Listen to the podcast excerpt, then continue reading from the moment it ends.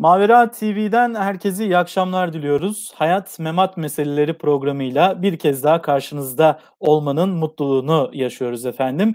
7 Aralık 2020 Pazartesi akşamında pandemi sürecinin iyice bizi köşeye sıkıştırdığı zamanlarda, dar vakitlerde bu programı 3 aydır devam ettirmeye çalışıyoruz. Birbirinden kıymetli konuklarımızı sizlerle buluşturmaya, en azından bu sıkışık gündemi rahatlatmaya, başka meselelere kapı açmaya gayret ediyoruz.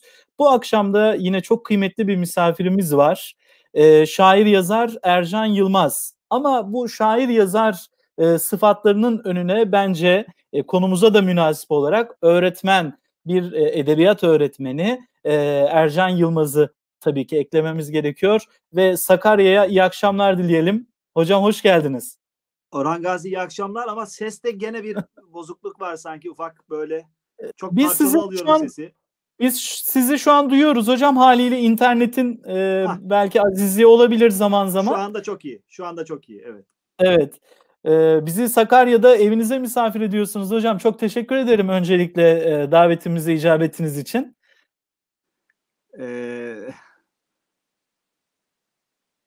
Şu an sesim geliyor mu acaba?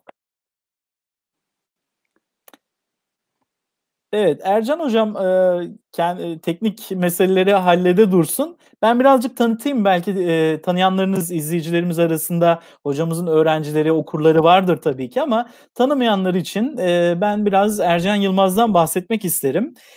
Sakarya'nın o güzel ilçesi Geyve'de dünyaya geldi 1970 yılında. 1999 yılında Karadeniz Teknik Üniversitesi Fen Edebiyat Fakültesi Türk Dili ve Edebiyatı bölümünden mezun oldu.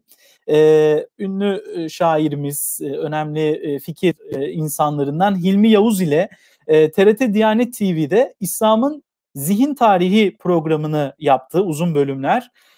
Fatih Sultan Mehmet Üniversitesi'nde Yahya Kemal ve Ahmet Haşim'de güzel algısı konulu bir yüksek lisans tezini tamamladı.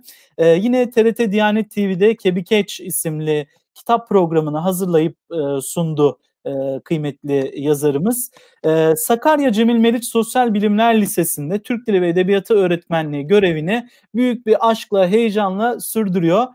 Yine edebiyat, Osmanlı Türkçesi ve diksiyon üzerine dersler veriyor. Gerçekten bize de bu meşguliyetleri içinde zaman ayırdığı için kendisine teşekkür ediyoruz. Tabii ki Ercan Yılmaz'ın eserleri hem şiir alanında hem de deneme, hatıra alanında önemli eserleri var. 2002 yılından beri Aherli Zamanlar, tabii hocamızda da bütünleşen bir eseri, Can Yayınlarından çıktı. En son da Altın Çayırlar, yanılmıyorum sanırım değil mi hocam? Altın Çayırlar son eseri olarak Şule Yayınlarında okuyucuyla buluştu. Bu güzel kapak resmiyle. Evet, hocamızın kalemi, sözü, kelamı sürekli öğrencilerle, gençlerle buluşuyor. Bu dinamik hayatın içerisinde, edebiyatla hemhal olmuş bir hayatın içerisinde öğretmenlik de çok önemli, merkezi bir yerde sanırım. Hocam sorun halloldu mu? Ben biraz böyle sizden bahsettim. Orhan Gazi, arada seste bir problem oluyor ama genel olarak ne söylediğini duydum. Tamam. Evet, teşekkür ederim. Kötü şeyler söylemedim hocam hakkınızda. Sağ olasın, eksik olma. Nereden başlayalım? Öğretmenlikten hocam, başlayalım. Şöyle, sizi takdim ederken tabii kalemle aranız iyi ama hani şair yazar olmanın öncesine mi öğretmenliği koyuyorsunuz? Yoksa bu eğitimci yazar klişesi size neler hatırlatıyor? Buradan başlayabiliriz. Yani şair yazar, öğretmen, öğretmen şair yazar, hangisi önce hangisi sonra sizin için? Valla aslına bakılırsa ben ikisini birbirinden çok fazla ayırt etmiyorum. Yani öğretmenliği de bir meslek olarak görmüyorum, açık söylemek gerekirse. Bir yaşam biçimi olarak görüyorum, yaşam tarzı olarak görüyorum. Dolayısıyla bana öğretmenlikteki amacın ne diye sorduklarında ben hep şunu söylerim, istisnasız hep şunu söylerim. Galip Dede'nin o hepimizin malumu olan beyti vardır. Hoşça bak zatına, kim zübde-i alemsin sen, merdüm-i dileği ekvan olan ademsin sen. Bu beyti ben öğrencilerime, talebelerime kavratabiliyorsam ne mutlu bana. Yani benim amacım bu beytin manasını öğrencilerime kavratabilmek. Dolayısıyla benim öğretmenlikten anladığım şey bu. Aslında şairlikten de anladığım şey bu. Yani şöyle söyleyeyim, yaklaşık işte yakında Mart'ta yeni yaşıma gireceğim. Yani 44 olacağım neredeyse. 44 olacağım. Maşallah hocam. Evet, ben şimdiye kadar hiç kendime şair demedim Orhan Gazi.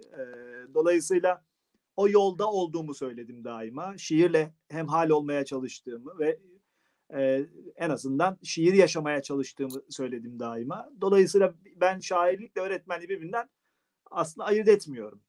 Aslında öğretmen olmak gibi bir niyetim de yoktu benim. Yani lisedeyken yani ben işte hoşça bak zatına meselesini aslında dünyevi bağlamda kendimi çok erken yaşlarda tanıdığımı düşünüyorum. Yani hakikaten mübalağa olmasın ama şöyle söyleyeyim, birçok şeye ilişkin bir beceriksizlik söz konusu bende. Beceriksiz bir adamım yani. Gerçekten birçok hususta beceriksiz bir adamım. Lise yıllarında bu beceriksizliğimi telafi edebileceğim tek yolum ya da işte bertaraf edebileceğim ya da işte hayata tutabileceğim tek hususun yazmak olduğunu düşündüm. Dolayısıyla yazmak bağlamında da kendimi geliştirmek için Edebiyat Fakültesi'ne gittim. Hiçbir zaman öğretmen olmak gibi bir amacım yoktu. Öğretmen olayım ve dolayısıyla bir meslek sahibi olayım, oradan hayatıma devam edeyim gibi bir düşüncem yoktu. Mezun olduktan sonra öğretmen yaptılar bizi. Öğretmen olduktan sonra o yolda şiirle birlikte, şiirle edebiyat öğretmeni olduğum için, yani ben az önce seninle de konuştuk, edebiyat öğretmenliğiyle edebiyatçı kimliğini birbirinden ayırt eden biri değilim. Neden değilim? Çünkü sevdiğimiz işi yapıyoruz. Dolayısıyla edebiyatçı kimliğimle ne yapıyor idiysem, ne yapıyorsam ben onu öğretmenliğimde de yapıyorum. Yani birbirinden ayırt etmiyorum. Dolayısıyla benim için ikisi yekpare bir şey. Yekpare. Bir beytin iki mısrası gibi. Öyle söyleyeyim yani. Evet. Tabii bu yani önemli bir açıklama çünkü belki son dönemlerde tabii Cumhuriyet öncesinde sonrasında da önemli işte mekteplerde, medreselerde hoca olan ve aynı zamanda işte kalem ehli, şair, şuaradan olan çokça isim var tabii ki. Onlardan bahsediyoruz. Ama bu eğitimci yazar klişesi var. Yani biraz da böyle utanılası, öğretmenlerin de biraz ya da öğretmen şair ve yazarların da biraz böyle uzaklaşmaya çalıştığı bir kimlik, öğretmenlik. Bu manada şöyle bir girişte yapabiliriz. Öğretmenliğin itibarı meselesi geçmişten bugüne acaba Ercan Yılmaz'ın zihninde nasıl bir yere sahip? Bu itibar azalıyor mu? Nereye doğru gidiyor bu öğretmen meselemiz? Eğitim bahsleri açıldığı zaman ilk konuştuğumuz mesele bu zaten. Öğretmenin itibarı nerede sizce? Orhan Gazi, ben 21. senemi çalışıyorum. Belki de 22'dir. Çok fazla emin değilim. Dolayısıyla emeklilik geldi. Sen de uzun süredir öğretmensin. Sen de yakından bilirsin meseleyi. Evet. Ben itibar meselesinin öğretmenin kendisiyle ilgili olduğunu düşünüyorum. Bu itibarı Üçlü Çemende Belgi Draht itibardan diyor ya Baki, o Hazan Gazeli'nde. Yani bu itibarı düşürecek olan da, artıracak olan da, koruyacak olan da öğretmenin kendisi bence. Bu arada bu öğretmen kelimesini de sevmiyorum. Eğitim kelimesini de sevmiyorum. Öğrenci kelimesini de sevmiyorum. Onu da söylemek lazım. Yani burada da bir değişim süreçleri yaşadık tabii. Tabii kesinlikle yani. Öyle. Çünkü çok yani şu bakımdan sevmiyorum. Öğretmen de, öğrenci de, eğitim de bir takım şeyleri çok sınırlandırıyor. Çok sınırlandırıyor. Dolayısıyla ya da zoraki bir konummuş gibi ya da rolmüş gibi. Öyle. Hele eğitim kelimesi o yüzden belki de eğitimci yazar meselesi. Yani eğitim kelimesi mesela Tolstoy'un eğitim anlayışında tırnak içerisinde eğitim anlayışında eğitim kelimesinin yeri yok. O eğitime inanmıyor. Ben de inanmıyorum. Eğitim kelimesine ve eğitim kelimesinin içerdiği şeye inanmıyorum. Çünkü söz konusu olan insan. Merkezde var olan insan husus. Dolayısıyla Tolstoy kültürlenme süreci diyor bu sürece. Bizim eğitim süreci dediğimiz sürece. Kültürlenme süreci. Dolayısıyla ben meseleye biraz buradan bakıyorum. Yani öğretmenin de, öğrencinin de, yani bu kelimelerin de çok kısıtlayıcı olduğunu düşünüyorum açık söylemek gerekirse. Evet. Ama şunu da söylemek lazım. Büyüklerimizden dinliyoruz. Eskilerden, ustalarımızdan dinliyoruz. Hocalarımızdan dinliyoruz. Yani bundan 30 sene, 40 sene, 50 sene önceki veya bizim lise yıllarımız, 90'lı yılların başı. Dolayısıyla tabii ki müthiş bir değişim söz konusu. Bırak 10 seneyi, 20 seneyi, sene içerisinde bile, yani geçen sene gelen öğrenciyle bu sene gelen öğrencinin öğretmene bakışının bile çok değişik olduğunu görüyoruz. Bir sene bile çok şeyi fark ettiriyor. Dolayısıyla ama ne olursa olsun, ben bütün bunların dışında bakıyorum meseleye. Bütün bunların dışında öğretmenin itibarı öğretmenin kendisiyle alakalıdır. Öğretmenin kullandığı kelimeyle, oturmasıyla, kalkmasıyla, yürüyüşüyle, bakışıyla, tarzıyla, karizmasıyla alakalıdır. Yani kendimden menkul bir itibar. Hiç şüphesiz. Değiştirebiliyorsa değiştiriyor. Yani öğretmen dediğimiz gibi. Tamamen. Yani eğer öğrencinin hayatını değiştirmek bağlamında yola çıkıyorsanız, olumlu anlamda değiştirmek bağlamında yola çıkıyorsanız, zaten itibarınız kendiliğinden var oluyor. Ve onunla birlikte yolda yürümek niyetindeyseniz birlikte yürüyeceksiniz. Birlikte bir, yani sonuçta ben dahi yapıldım taşı toprak arasında diyor Hacı Bayram-ı Veli. Yani siz bir şeyi inşa ediyorsunuz ama siz de yapılıyorsunuz inşa ederken. Siz kendiniz de inşa ediyorsunuz aynı zamanda. Dolayısıyla ben itibarın biraz da öğretmenin kendisiyle alakalı olduğunu düşünüyorum. Dış unsurlardan ziyade. Ya tabii o beraber yol yürümek, yani o talebeyle, bir de tabii şimdi öğretmen kelimesi, eğitim kelimesi, bir de öğrenci kelimesi de dediğiniz gibi zoraki bir şablon olarak yerleşmiş. Talip olan ya da talebe olan kimseyle beraber yol yürümek, işaret ettiğiniz gibi çokça insana öğretiyor, ona inanılmaz tecrübeler kazandırıyor. Belki öğretmenlik mesleğinin inanılmaz derecede kıymetli olan tarafı da bu olsa gerek. Çünkü bir insana dokunuyorsunuz. Hani görünüşte siz ona bir müfredatla ilgili işte kazanımları falan hani formal olarak ona kazandırmaya çalışıyorsunuz ama sizin ondan edindikleriniz bence daha fazla. Yani Ercan Yılmaz herhalde şöyle geriye dönüp baktığında öğrencilerinden öğrendiği ya da onlarla birlikte öğrendiği şeyleri sıralamaya kalksa herhalde kitaplardan daha fazladır. Hiç şüphesiz, hiç şüphesiz.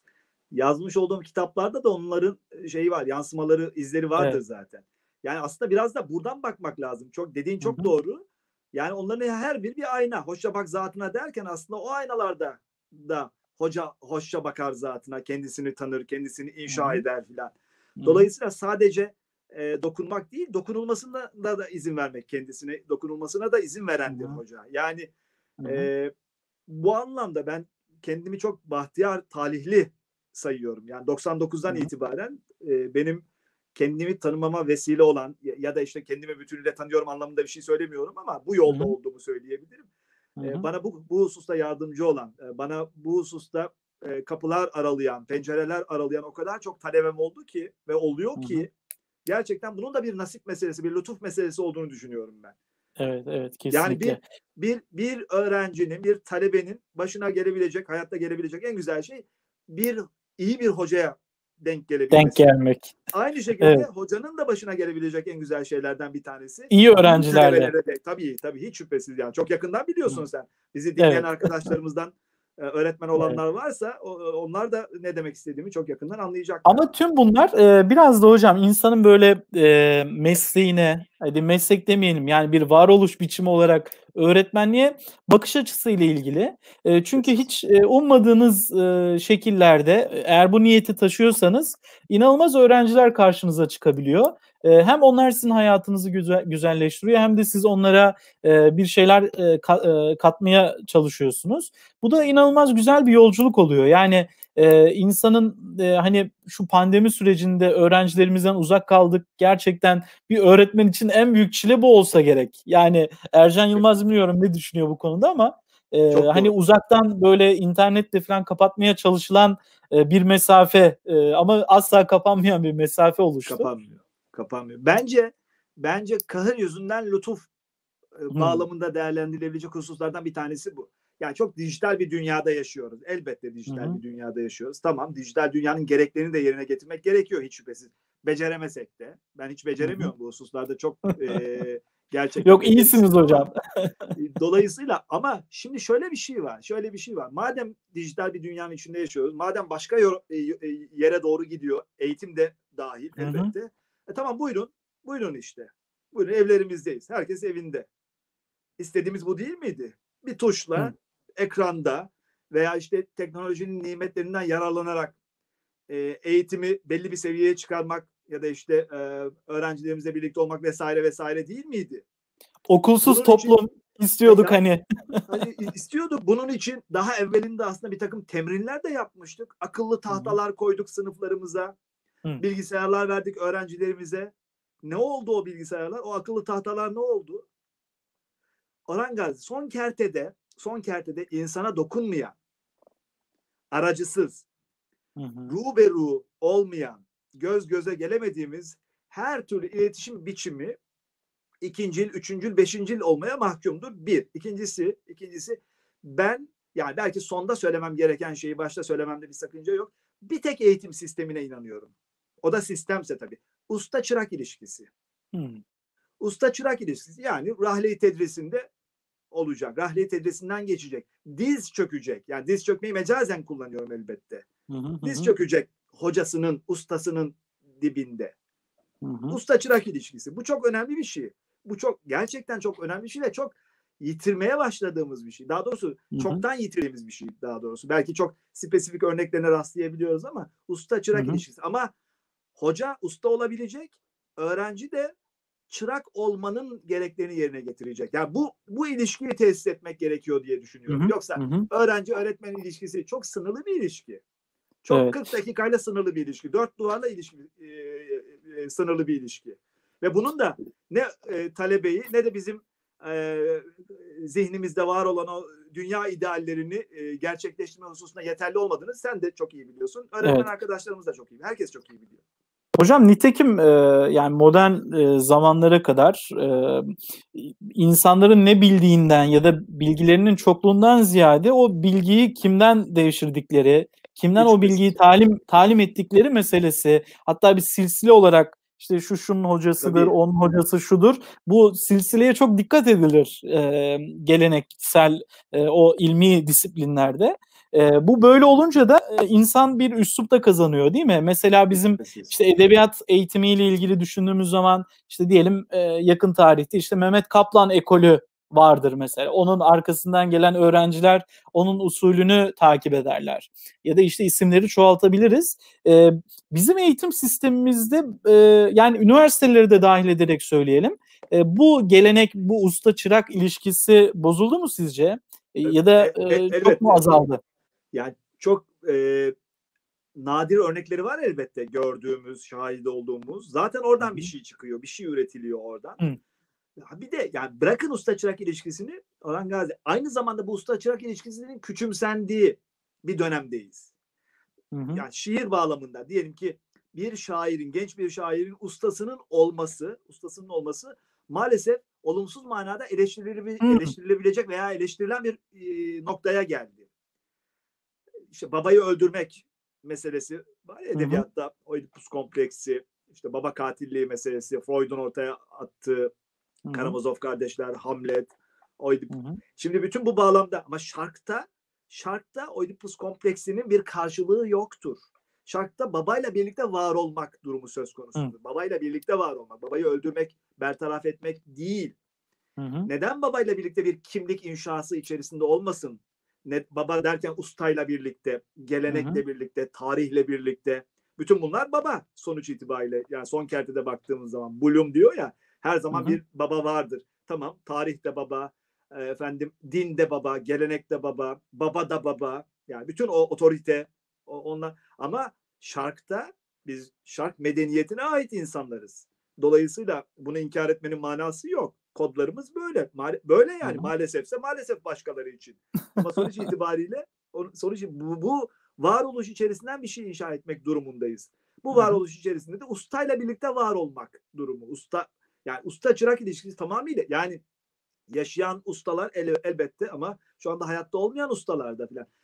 Şeyde de böyle, bizim tırnak içerisinde eğitim meselesinde de böyle yani Yani Hazreti Peygamber'den hatta peygamber öncesindeki peygamberlerden, sevgili peygamberimizden önceki peygamberlerden tutun da bilgelerden tutun da hepsi bunların hoca. Hocalık yapmışlar, öğretmenlik yapmışlar. Hepsi bunların usta. Bütün bunlardan temellük ettiğiniz, devşirdiğiniz şeyleri yeniden yorumlayarak siz talebelerinize ulaştırmak zorunda. Bir köprüsünüz tabiri caizse. Yani böyle nevzuhur hani günümüz özgünlük ya da orijinallik parantezi içerisinde hep geçmişe bir eleştirel yaklaşım, hep geçmişi reddiye üzerine kurulu bir orijinallik herhalde mümkün değil. Yani bu söylediklerinizden yola çıkarsak bu bir kompleks. Yani Oedipus'la ilişkilendirdiniz. Yani illaki hani neyin devamı olduğumuzu bilme meselesi, herhalde Tanpınar'ın da çokça işaret ettiği, yani neyin devamı olduğunu bilmek. Elbette. Bu çok önemli bir bilinç aynı zamanda. Bu olmayınca da dediğiniz gibi hep nevzuhur insanlar, işte evet parlak şahsiyetler çıkıyor zaman zaman ama sonra yani so what dedikleri duruma geliyoruz. Bu soru hep açıkta kalıyor. Şimdi Orhan Gazi, yani çok güzel bir noktaya değindin. Şimdi mesele şu biraz da. Bakın, bir inanç objesi, nesnesi olarak almasanız dahi medeniyetinize ait bazı hususları en azından bir bilgi nesnesi olarak edinmek durumundasınız. Yani şimdi öğretmenlik bağlamında söyleyeyim. Şimdi divan şiirine, divan şiirinin içerdiği hususlara, temsil ettiği şeylere inanmasanız dahi, inanmayabilir insan ya. Pekala inanmayabilir yani. Bu çok normal bir şey. Çok normal.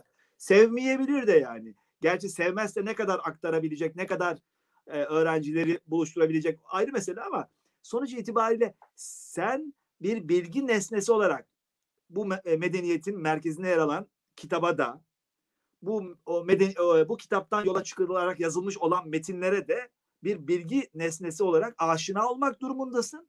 Aşina olmak yetmiyor, onları aktarmak durumundasın. Yani şimdi batıya yüzümüzü dönüyoruz elbette. Evet, batıda inançsız birçok filozof var, birçok yazar var, birçok sanatçı var. Hemen hepsinin referansı nereye? İncil'e referansı. Hemen hepsi İncil'i o kadar iyi, o kadar içeriden biliyorlar ki bir inanç objesi olarak olmasa dahi bir bilgi objesi olarak ona atıflar yapmak, atıflar yaparak, İncil'e atıflar yaparak ilerlemek. Efendim Homeros'a atıflar yaparak ilerlemek, Dante'ye atıflar yaparak ilerlemek ya da mitolojiye, mitlere. Yani hiç bizde bu çok, senin de söylediğin, bir kompleks, bir utanılacak şeymiş gibi algılanıyor. Yani bunun özgünlükle bir alakası yok. Dursun Ali Tokel hocaydı sanırım.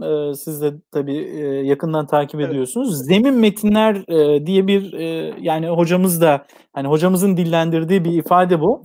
Zemin metinler. Yani bunların üzerine aslında hani bina edilecek bir şey yapılacaksa, bir inşa yapılacaksa bu zemin metinleri herhalde daha çok edebiyat derslerinde, aslında müfredatta var, ders kitaplarında var ama bir türlü o zemin metinleri öğrencilerimize anlatmakta, orayla irtibat kurmalarını sağlamakta zorluk yaşıyoruz sanki hocam. Buralar nasıl aşılabilir, bu tıkanıklıklar? Orhan Gazi, zemin metin dedin, bir zemin metin söyleyeyim. Yunus Emre Divanı. Diğerlerini geçiyorum, bakın diğerlerine geçiyorum. En rahat yaklaşabileceğimiz, en rahat temellük edebileceğimiz, hemhal olabileceğimiz, içeriden kavrayabileceğimiz bir metinden bahsediyorum. Yunus Emre Divanı. Yunus Emre Divanı'yla dahi aramız o kadar açık ki. Evet. O kadar açık ki. Yani elimde olsa, ya bir yetki olsa bir dönem boyunca, en az bir dönem boyunca orta öğretimde Yunus okuturum. En az bir dönem boyunca. Yunus üzerinden anlatılamayacak hiçbir şey yok. Edebiyatta anlatılır. Efendim coğrafyada anlatılır, tarihte anlatılır, sosyolojide anlatılır, dönemin yani o kadar ilişkilendirilecek, yani bizde öyle bir şey, yani kimya öğretmeninin Yunus'tan haberi yok. Felsefe öğretmeninin Yunus'tan haberi yok. Gerçi edebiyat öğretmeninin de Yunus'tan haberi yok ya. Yani bu, yani kimseyi eleştirmek bağlamında söylemiyorum ama kendimiz için de yani haberimiz yok diyoruz yani. Evet. Böyle. Yani evet. Böyle olunca yani Yunus'tan beslenmeyen, yani düşünsenize Yunus olmasaydı biz bu dili konuşmuyor olacaktık. Yunus'taki estetik, ya dünyanın en büyük şairi hiç şüphesiz. Yani istisnası yok. Veya işte buna bir itiraz söz konusu olamaz ya. Dünyanın en büyük şairinden bahsediyoruz aynı zamanda. Tasavvuf felsefesinden tut da şiirine kadar, diline kadar, söylediği manasına kadar şiirinin. Aşk diyor, başka bir şey söylemiyor. Bütün varoluşun sebebini, bütün varoluşu, tezahürü, her şeyi hülasa ediyor, söylüyor. Yunus okuyan, düşünsenize gençlerinize Yunus okutuyorsunuz. Yunus'u sevdiriyorsunuz. Bu gençlerin yapabileceği şeyleri düşünemiyor, hayal bile edemiyor. İnanılmaz şeyler yapar. İnanılmaz bir enerji verir. Evet. Yani bir de şöyle bir şey var. Bir şaire sahip olmak. Hı hı.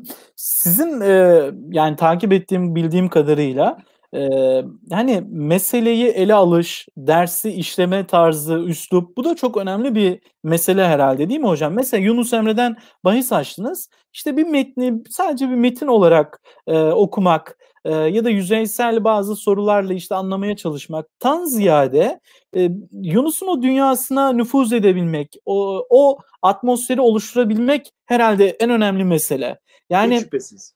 Çünkü bakıyoruz mesela gençlerin ilgilendiği edebi türler, işte fantastik edebiyat olsun, işte çizgi romanları olsun ya da işte izledikleri diziler vesaire, baktığımız zaman inanılmaz büyüleyici geliyor onlara ve bir konsantrasyon kurabiliyorlar. Yani o izledikleri şeyle, metinle, filmle, neyse. Ama bu zemin metinler, Yunus Emre gibi büyük şairlerin, gerçekten yani yüzyıllar boyunca zamanın test ettiği büyük şairlerin metinlerine onları dahil etmekte biraz bizim hatamız ya da üslup olarak bizim sorunumuz var diye düşünüyorum hocam. Şüphesiz. Yani bunun için nasıl emek vermek lazım? Şimdi şöyle söyleyeyim. Mesela 10. sınıflarda hikaye konusu var. Yakından bilirsin. Takip eden arkadaşlarımızdan öğretmenler varsa onlar da hatırlayacaklardır. Yunus Emre hikaye konusu. Hı-hı. Hikaye konusuna bence yanlış. Mesnevi bahsi de alınmış. Mesnevi. Diyelim ki Mesnevi'yi anlatacağız. Şimdi Mesnevi'nin belki 2 saatlik bir şeyi var. Zaman dilimi verilmiş öğretmene. Mesnevi ya da 4 saatlik zaman dilimi.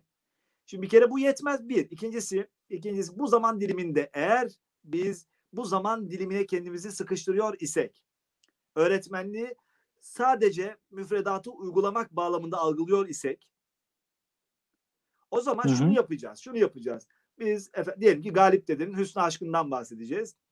Galip Dede şurada doğdu, şu tarihte doğdu, şu tarihte öldü, şunları yaptı. Hayatından bahsedeceğiz. İşin matematiği, hayatından bahsedeceğiz. Bütün kaynaklarda var hayatı. Hı hı. Eğer farklı bir şey söylemeyeceksen hayatını kronolojik bir şekilde öğrenciye vermenin bir manası yok. Sonra ne yapacağız? İşte şu eserleri var diyeceğiz. Sonra Hüsn ü Aşk'tan bir bölüm alacağız ve dolayısıyla 2 saatte ya da 4 saat neyse ne kadar ayrılmışsa biz öğrenciye üniversite sınavında şu çıkabilir diyeceğiz.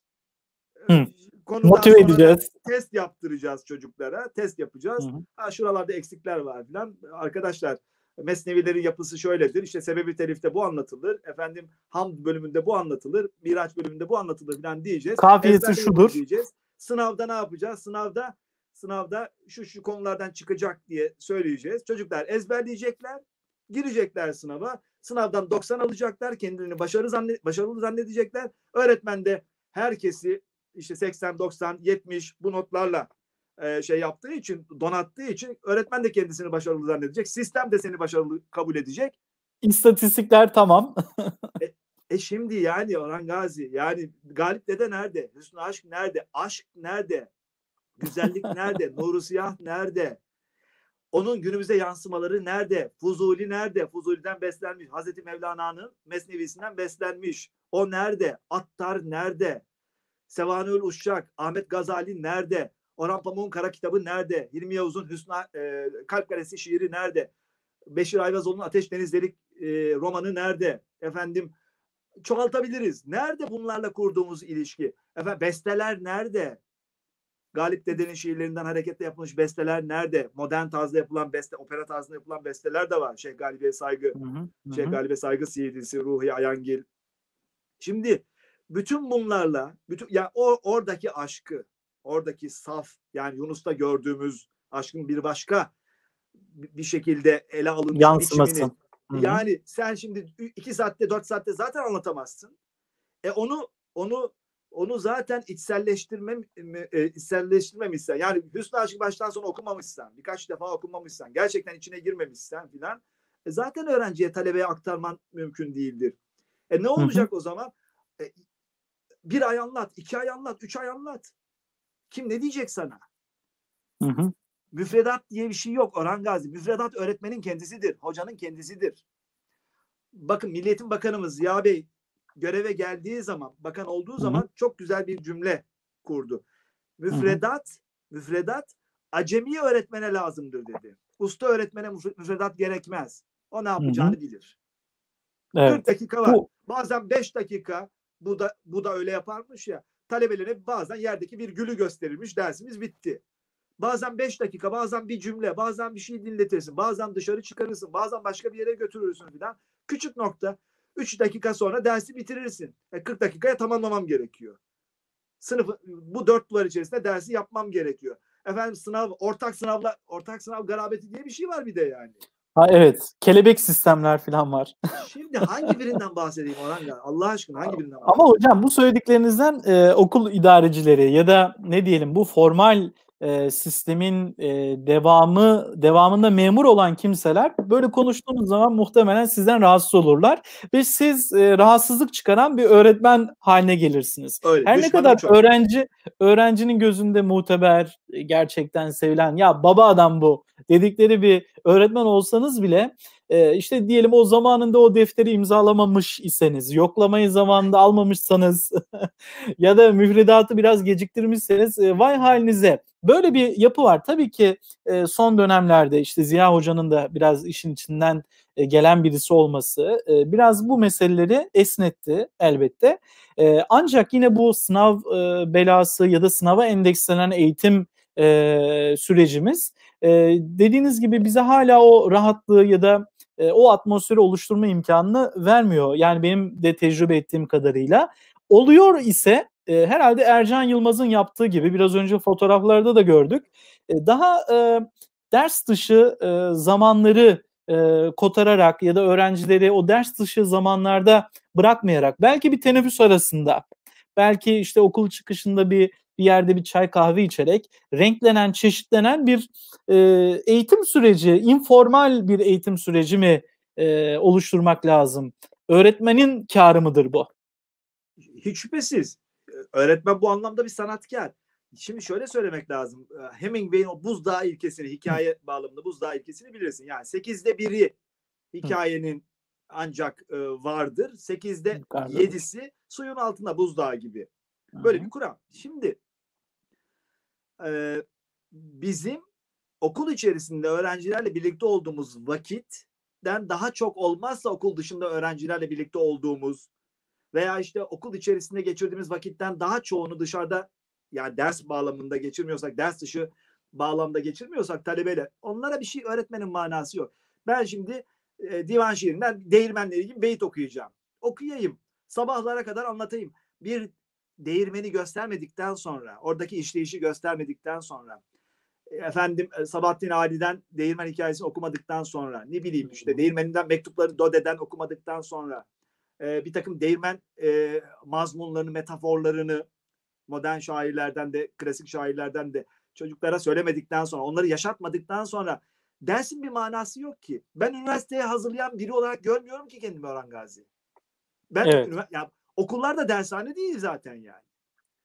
Hayatının en önemli dönemini yaşayan 4 senesini, bizim okulumuz hazırlık sınıfı olduğu için 5 sene, en önemli senelerini yaşayan gençlerimizin bulunduğu dönemi, çünkü %70, %80, %90 karakteri burada şekillenecek. Burada inşa olacak.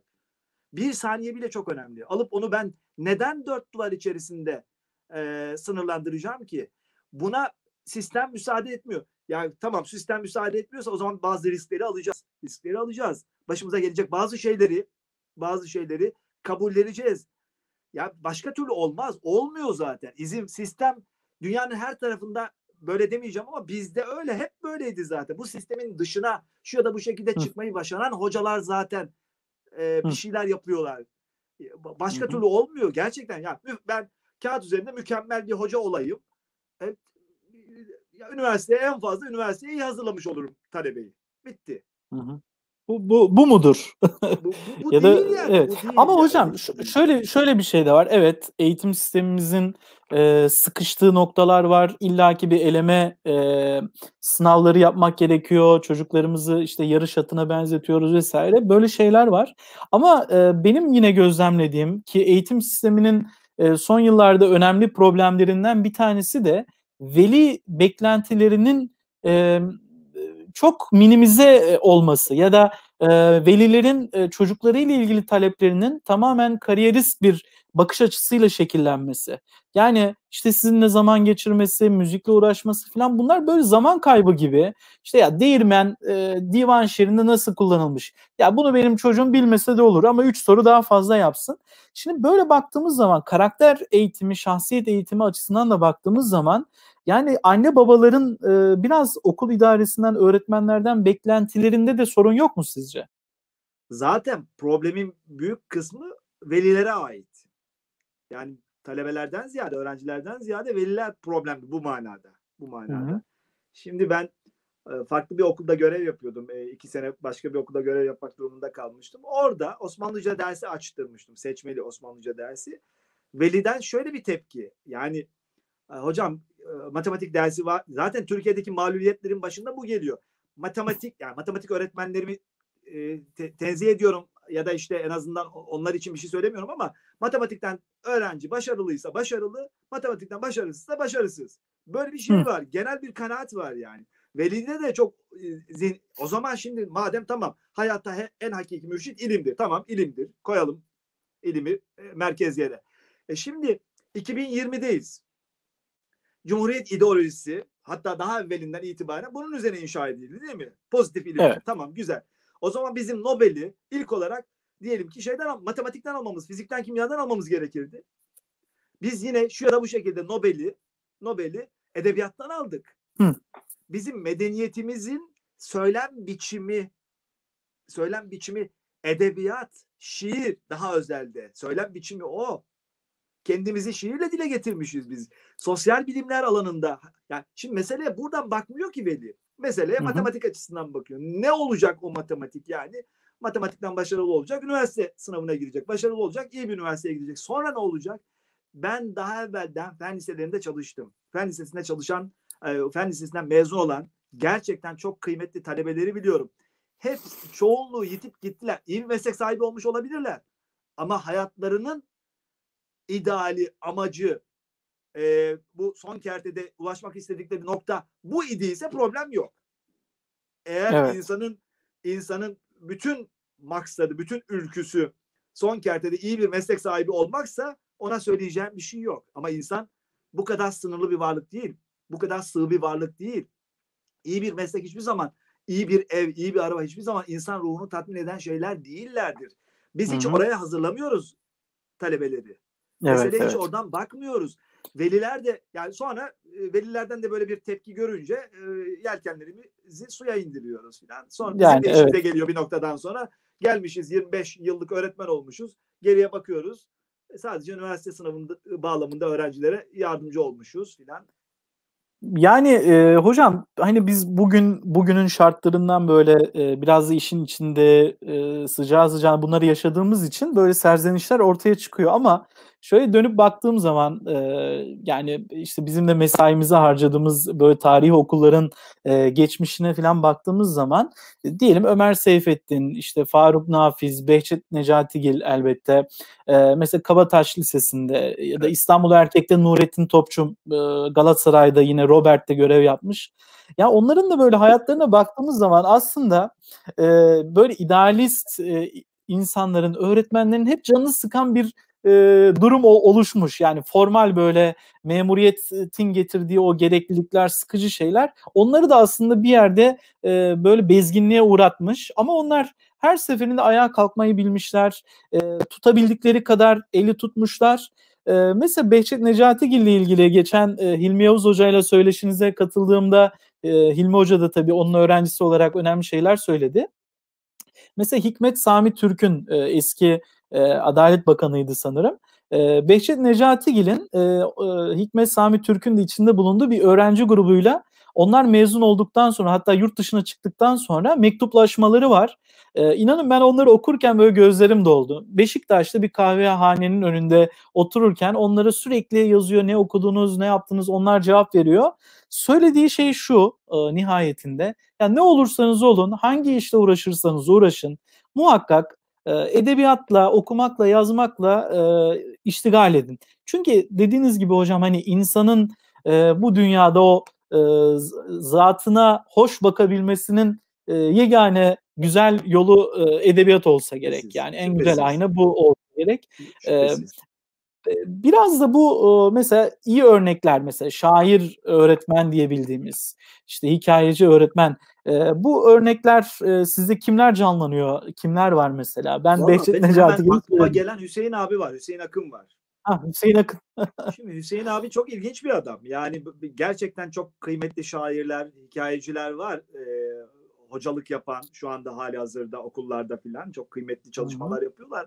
Ama Hüseyin abi hemen aklıma gelen ilk isimlerden biri o. Hüseyin abi. Çok sihirbaz adam yani. Çok değişik bir adam. Öğretmenlik bağlamında da, yani öğretmenlik dışında da çok sevdiğim biri, ama öğretmen olarak ayrıca sevdiğim, ayrıca hürmet ettiğim ve örnek almaya çalıştığım isimlerin başında geliyor. Evet. Ben onun hem kitapları var, son yazmış olduğu kitaplar, ama okuluna da gittim birkaç defa. Okulunda şahit oldum neler yaptığına. Talebelerle iletişimine şahit oldum. Yani inanılmaz bir adam. Yani o hepsinden iyice bir gönüle girmektir diyor ya Yunus. Her şey bir tarafa, her şey bir tarafa. Gönüllere girebilmiş bir adam. Gönüllere girebilmiş. Bu çok çok önemli bir şey yani. Gerçekten çok önemli bir şey. Gönüllere beraber çalışma şerefine eriştiğim Hüseyin Akın hocamızın gerçekten böyle hatıraları, o okulda mesela Nişantaşı'nda bir din kültürü öğretmeni olmak, yani sosyolojik açıdan gerçekten zor bir şeydir. Ama inanılmaz işler yapıyor. Yani Nişantaşı Lisesi'nde uzun yıllar şiir günleri dinletiler ve inanılmaz şairler katılıyor programlara. Hakeza yine son onlar. Çok yerel programlar tabii değil ki. Bir tanesine ben de katıldım. Harika programlardı yani. Hakeza yine Kabataş Erkek Lisesi'nde önemli işler yaptı bu anlamda. Yani benim mesela Hüseyin Hoca'da gördüğüm ve onun da formülize ettiği bir şey var. Önce diyalog, dostluk, ders. Yani bu olduğu zaman ki bu iletişim meselesini Ercan Yılmaz nasıl hallediyor? Biraz orada da derinleşmek isterim. Hüseyin Hoca'ya laf gelmişken mesela onun becerebildiği en güzel şeylerden birisi bu. Yani diyalog, dostluk ve ders. Yani ders en sonda ki o bir şekilde oluyor. Yani Behçet Necatigil de bunu çok iyi başaran insanlardan bir tanesiydi tabii. Buyurun Üstad. Şimdi ben her zaman paylaştığım bir cümle var sosyal medya mecralarında. Dünyayı muhabbet kurtaracak. Kainatın mayasının muhabbet olduğuna inanıyorum. Gönülden, canı gönülden inanıyorum bu meseleye. Ve dolayısıyla bu muhabbetle kurtulabileceğimizi, arınabileceğimizi ve birbirimize yaklaşabileceğimizi, bu aşkla yaklaşabileceğimizi ve birbirimizi anlayabileceğimiz, birbirimize tahammül edebileceğimizi düşünüyorum. Ama çok da kolay olmuyor tabii bu. Yani bir emek vermek gerekiyor. Yani hakikaten emek vermek gerekiyor. Mesele, yani benden önce yaşamış şairlere bakıyorum. Benden önce yaşamış hocalara bakıyorum. Benim bu manada örnek aldığım isimlerin başında hem şairlik bağlamında hem de hocalık bağlamında Hilmi Hoca geliyor. Hilmi Yavuz, biliyorsun meseleyi.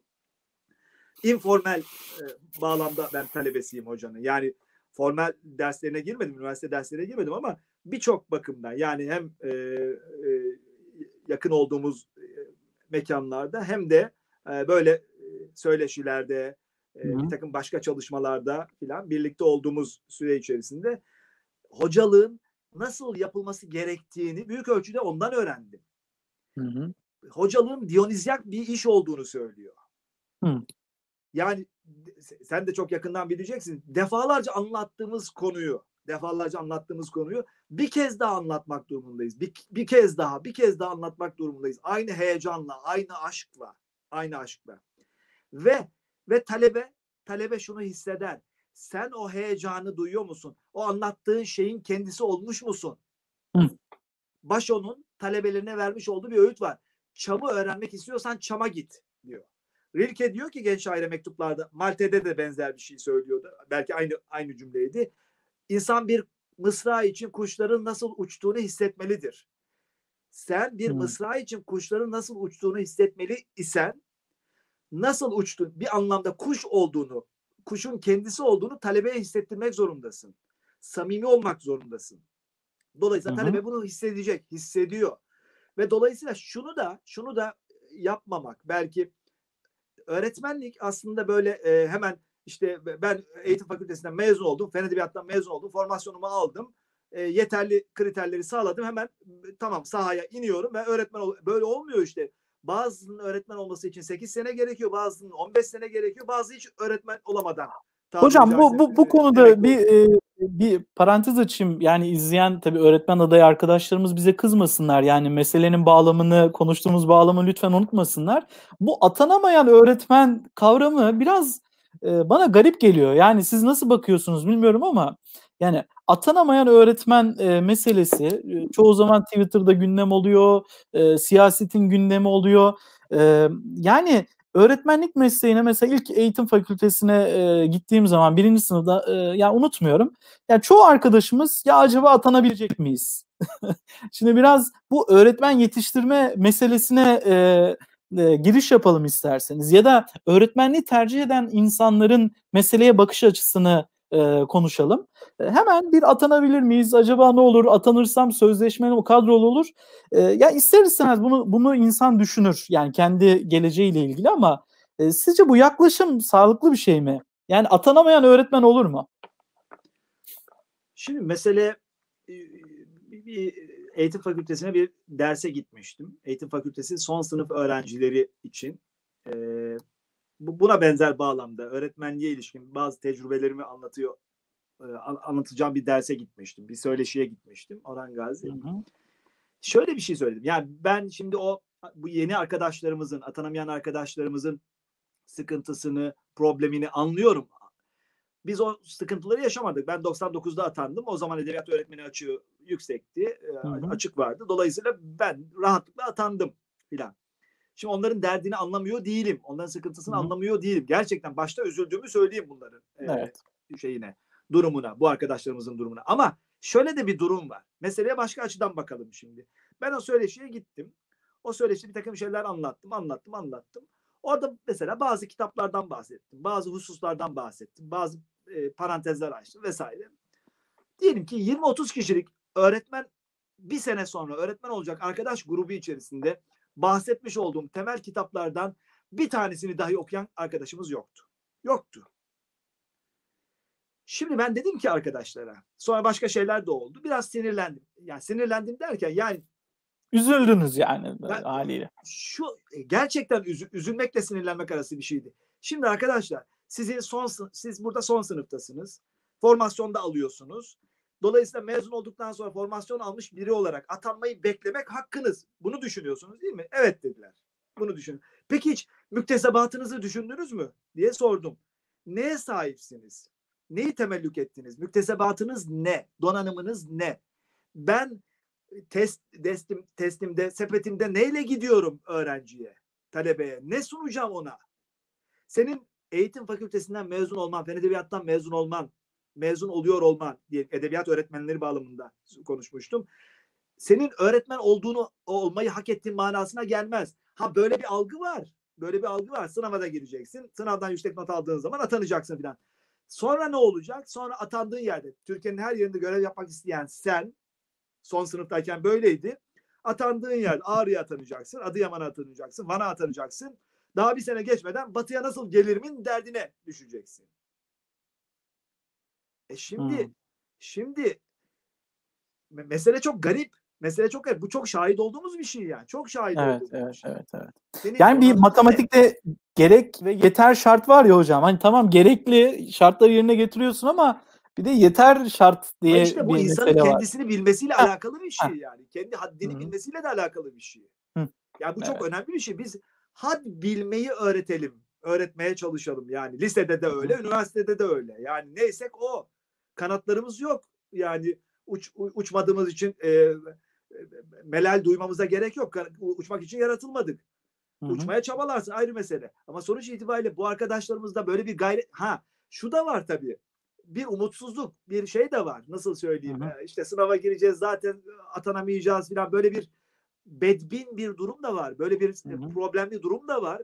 Bütünüyle arkadaşlarımızda ben şey yapmıyorum ama sonuç itibariyle... Ama bir iğneyi batırmaktan da imtina etmemek lazım. Öyle. Bu çok önemli bir şey. Gerçekten oturup bunu düşünmemiz gerekiyor. Bunun üzerine kafa yormamız gerekiyor. Belki de öğretmenleri eğitim fakültelerinden kurtarmamız gerekiyor. Eğitim fakültelerinde ya inanılmaz şeyler oluyor. Ben hepsini böyle şey yapmak istemiyorum ama bildiğim öyle şeyler var ki yani ben oradan öğretmen yetişmek, oradan öğretmen çıkması vesaire filan çok çok zor yani. Mucizevi şeyler. Evet, gerçekten. Bana çok mucizevi geliyor. Gerçekten. Ama hocam bu bir döngüsel bir durum herhalde. Yani bu tabii eğitim programcıları ya da eğitim bilimciler bu işi daha iyi anlatabilirler ama işte bizde öğretmen yetiştirme, yani 2. Abdülhamit'ten sonra kurulan işte muallim mektepleri aslında önemli bir gelenek de oluşmuştu. Ben de bir öğretmen lisesi mezunu olarak bunun çok önemli olduğunu düşünüyorum. Keşke kapanmasaydı. İşte çoğu sizinle göre... Şimdi. Kapattık, yani şimdi bu öğretmen... yaptık. Evet, mesela fen lisesi yaptık. Sosyal bilimler yaptık. 20 sene içerisinde, 30 sene içerisinde kaç buralardan yetişen fen lisesinden mezun talebelerimiz fizikten, kimyadan, biyolojiden, matematikten dünya çapında bir takım şeyler yapacaklar filan. Yani mümkün değil ki. Mümkün değil ki. Zeki öğrencilerimizi heba ediyoruz biz. Zeki öğrencilerimizin doktor olması gerekiyormuş gibi, sosyal bilimler liselerinde okuyan talebelerimizin avukat olması gerekiyormuş gibi bir algı oluşturuyoruz. Bu öğrencilerimiz. Ama hocam benim, siz hani biraz önce söylediniz ya hani tıp fen lisesinden mezun ettiğim işte doktor olan tıp fakültesine giden çok acıdığım öğrenci var dediniz. Benim de gerçekten hani ya bu çocuk öğretmen olmalı. Yani dediğim çok öğrencim. Dediğiniz gibi biraz da işte ailesinin beklentileri, işte puanım yüksek boşa gitmesin gibi garip bir şeyle. Yani bu öğretmenlik gibi güzel bir mesleği tercih etmiyorlar. Yani bu hem bu trendle ilgili, bu itibar meselesi dedim ya hani elbette herkes itibarını kendisi tayin eder ya da onu tespit eder. Ama toplumun da öğretmeni yüklediği anlamda bir bozulma ve ne diyelim hani olmasa da olur zaten YouTube'dan izliyoruz kardeşim dersleri gibi. Böyle inanılmaz kötü bir algı da söz konusu. Çok yani öğretmen olabilecek çok gencimizi kaybediyoruz sanki. Sadece öğretmen değil. Ya ben şimdi üniversite okuma çağında olsam, üniversite çağında olsam ya sanat tarihi ya da antropoloji okurum diyorum kendi kendime. Yani antropoloji, sanat tarihi, ne bileyim felsefe, sosyoloji falan bunlara böyle bırak itibarı hiç dönüp bakmıyoruz bile yani. Bakmıyoruz. Sosyal bilimler bizim zihnimizde yok. Yok, maalesef yok. Yani ülkenin içinde bulunmuş olduğu durum itibariyle de öyle. En çok ihtiyacımız olan şeylerden en uzağız aslında. Maalesef öyleyiz, maalesef. Yani bir yüksek puanlı bir öğrenciye sanat tarihi ya da işte antropoloji okutamazsınız. İzin vermez kimse. Herkes bir olur ve onun önüne şey yapar. Yani keserler. Yani. Başta ailesi, rehber öğretmenler falan. Puanın heba olmasın. Evet. Ama çoğu öğrencide de ben belki siz de onu gözlemliyorsunuz. Sanırım iyi öğretmen olmanın bir tarafı da öğrencisi mezun olduktan sonra onunla irtibatı devam ettirmek olsa gerek. Sizin de bu konuda titiz olduğunuzu biliyorum. Mesela çoğu öğrenci bunu aslında fark ediyor. Değil mi hocam? Tabii. Yani 2. 3. sınıfa gelince ya başka bir şey mi yapmalıyım? Ya da evet başka bir şey yapmalıyım ve yolumu değiştirmeliyim diye çok radikal karar alan öğrencilerimiz de oluyor. Şüphesiz. O çok önemli bir şey. Ya da hocam niye bana engel olmadınız? Daha çok engel olmadınız. Daha çok açaydım gollarımı. Gitme diyeydim. Evet. Yani çok talebimiz var böyle. Yani şunu görüyorum. Ben fen lisesinde çalışırken Trabzon'da Yomra Fen Lisesi'ne başlamıştım görevi. Orada inan Orhan Gazi öğrencilerin önemli bir kısmının hiç yeri değildi fen lisesi. Hiç değildi yani. Hiç. Ha başarılı oldular. Mezun oldular. İyi üniversitelere gittiler. İyi meslek sahibi oldular şu anda filan ama mutlular mı acaba? Tatmin oldular mı acaba? Yani hiç yerleri oralar değildi. Ya rehber öğretmenler ya toplum baskısı, mahalle baskısı bu bağlamda ya anne babanın baskısı. Yani şimdi anne başka bir birey. Baba başka bir birey, çocuk başka bir birey. Anne ya da baba kendi hayalini çocuk üzerinden gerçekleştirmek gibi bir hülyanın peşinden gidiyor. Yani çok acı verici şey değil mi hocam bu çocuk için? Çok acı verici bir şey. Yani çok vahim bir şey çocuk için. Ben hep onu söylüyorum çocuklara. Çocuklar ne olursa olsun, neyi istiyorsanız bir hayatınız var çünkü bir hayatımız var. Şimdi nasıl biz istediğimiz şeyleri yaptığımız bir mesleği yapıyoruz aynı zamanda. Yani mesleğimizle hoşlandığımız şeyler, içinde bulunmaktan keyif aldığımız durum aynı şeyse, aynı şeyi ben genç arkadaşlarımıza söylüyorum.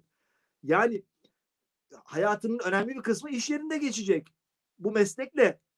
Çünkü yani sen şimdi diyelim ki hukuk fakültesi okumak gibi bir şey dayatıldı sana, tamam da senin karakterin buna müsait mi acaba? Müsait mi yani? Çağlayan Adliyesi'nde yani gününü heba etmek. Zaten çoğunu ben hukukçu arkadaşlarımızın, genç arkadaşlarımızla konuştuğumuz zaman bu tarz şeylerden yakınlıklarını görüyorum yani. Ya da evet, şey var evet. Mesela çok yetenekli 2 tane kitabı olan öğrencim var. İsmini söylemeyeyim şimdi. Şey olduktan sonra, avukat olduktan sonra o içinde bulunmuş olduğu durum onu edebiyattan uzaklaştırdı mesela. Şurada bu şekilde uzaklaşmak durumunda kaldı. Mesela Oğuz Atay değil mi hocam? Oğuz Atay önemli bir örnek. Yani bir inşaat mühendisi. O ömrünün son 7-8 senesinde o eserlerini ortaya koyuyor. Hani Türkiye'nin ruhunu da yazmak isterdim diyor ama o nasip olmuyor tabii ona. Ama inanılmaz şaheserler bırakıyor ve herhalde o tedrisi boyunca yani eğitim hayatı boyunca içinde biriken sürekli onu ifade etme imkanı arayan bir şahsiyetten bahsediyoruz. Yani Oğuz Atay deyince. Evet alanında da mühendislik alanında da belki başarılı işler yapmıştır ki Mustafa İnan anlattığı o romanında da bunu görüyoruz. Ama nihayetinde fırsat da herkese nasip olmuyor tabii ki. O ürünlerini ortaya koyabilmiş. Ama bu ürünleri ortaya koyamayan, o iç dünyasını bir şekilde edebiyatla ifade edemeyen milyonlarca gencimiz, insanımız mevcut. Sadece edebiyatla sınırlandırmayalım. Sanatın her alanıyla aslında. Evet, her alanında. O kadar yetenekler var ki, o kadar yetenekli öğrenciler var ki bunlara ayna tutamadan ortaokulda ya da lisede öğretmenler ayna tutamadan bunların ya bu bir birey olarak bunların ne olduğunun farkına vardırmadan ya birey o aynada kendisini görecek ve kendisini tanıyacak. Öğretmenin işlemi bu. Yani öğretmen ya ne öğreteceğiz? Allah aşkına Orhan Gazi ya 2020 itibariyle şu anda bir tıkla Harvard Üniversitesi'nin kütüphanesine girebiliyorum. Evet. Dünyanın her tarafına ulaşabiliyorum. Her türlü bilgiye ulaşabiliyorum. Her türlü bilgiye. Ders mi anlatılacak? En âlâ dersler YouTube'da şurada burada var yani. Yine büyük üniversitelerin derslerine girebiliyoruz, dinleyebiliyoruz. Ya çok çok hele bu pandemi şartlarında falan o kadar kolay ki artık bunlar. Şimdi neyi öğreteceğiz Allah aşkına? Evet. Hep saçma gelmişti. Öğretmen yol açar. Öğretmen rehberlik yapar. Mihmandardır. O yolda birlikte yürür talebeyle. Ona ayna tutar. Jung öyle diyor ya ben diyor hastalarıma hiçbir zaman işte şunu yapın bunu yapın demem. Onlara bir ayna tutarım. Kendilerini tanımasını sağlarım onların diyor. Onlar kendi şifalarını kendileri bulacaktır zaten. Zaten insan da buna müsait bir varlık. Yani neticede ilhama açık dediğiniz gibi kendi yolunu kendisi doğrultabilen bir varlık. Bu manada yani öğretmen bir yoldaş olarak, bir çok arkadaş güzel bir olarak. Şey söyledi. İlham. İlham kelimesi. Çok güzel bir şey söyledi. İlham olabiliyor musun öğrenciye? Bitti. Bu. Evet. Mevzu yoksa bu. Yoksa neyi öğreteceğim? Allah aşkına 17. yüzyıl divan şiirini, şairlerini, özelliklerini falan. Şimdi bu nedir Allah aşkına? Bu nedir Allah? Bir de öğrenmek zorunda da değil yani. Çocuk da haklı burada yani. Değil yani. İşte buyurun kitaplarda var. Açarım bakarım ne zaman lazımsa ya. Merak eden baksın yani. Yani. Peki hocam şimdi yani süremizde 1 saat oldu. Biraz daha konuşmak isterim eğer sizin için de bir sorun yoksa. Mesela divan edebiyatının öğretimiyle ilgili siz böyle bir seri toplantılar yapıyorsunuz. Öğretmen arkadaşlarımız, hocalarımız üniversitelerden katılıyorlar. Biraz da sizin ilgi alanınız olduğu için, daha çok buraya yoğunlaştığınız için hani edebiyatçıların da kendi içinde işte yeni edebiyatçı, eski edebiyatçı böyle ayrımlar ister istemez oldu. Bu da tartışılır ama mesela işte o zemin metinlerle irtibat kurma bahsinde biraz değindik ama mesela divan şiiri işte Failatin, failatun, failün mesela, ya da ne bileyim işte mesnevi, kaside. Bu tip böyle formal bilgilerin dışında neler deniyorsunuz? Öğrencilerin işte Fuzuli'den zevk alabilmesi için, işte Şeyh Galip Dede'nin o dizine başını koyup uyuyan padişahı anlayabilmesi için. Buralarda mesela o hamuşlar biliyorsunuz Galata'da, oraları böyle soluyabilmesi için oradaki havayı, atmosferi neler yapılabilmeli? Sizin tecrübeleriniz bu konuda nedir? Oranga, sen İstanbul'da öğretmenlik yaptın. Bu bakımdan talihlisin aslında. Şimdi evet. Ben şimdi şöyle söyleyeyim sana. Galip Dede'nin Hüsn ü Aşk'ını İstanbul'u görmeyen bir talebeye anlatmam mümkün değildir. Hı. Değil. Galata Mevlevihanesi'ni, Yenikapı Mevlevihanesi'ni görmeyen bir anlamda, çünkü Hüsn ü Aşk bir İstanbul kitabı. Arka planı itibariyle, satır araları itibariyle İstanbul kitabı gerçekten. Yani oradan işte mana meselesinden bir yere götürürsünüz. Ateş denizlerinden bir yere götürürsünüz. Efendim o yolculuk, yani İstanbul üzerinden anlatılabilecek bir şeyden bahsediyorum. Bir meseleden bahsediyorum. Hı hı. Galata Mevlevihanesi'nde Galip Dede'nin efendim türbesinin bulunduğu yerde, Galip Dede'nin nefesinin bulunduğu yerde ya da Yenikapı Mevlevihanesi'nde çileyi doldurmuş olduğu yerde ya da imkanınız varsa hastane, yani Konya'ya götüremezseniz talebeleri falan. Şimdi senin ne kadar anlatırsan anlat Hüsn ü Aşk. Ne kadar anlatırsak anlatalım.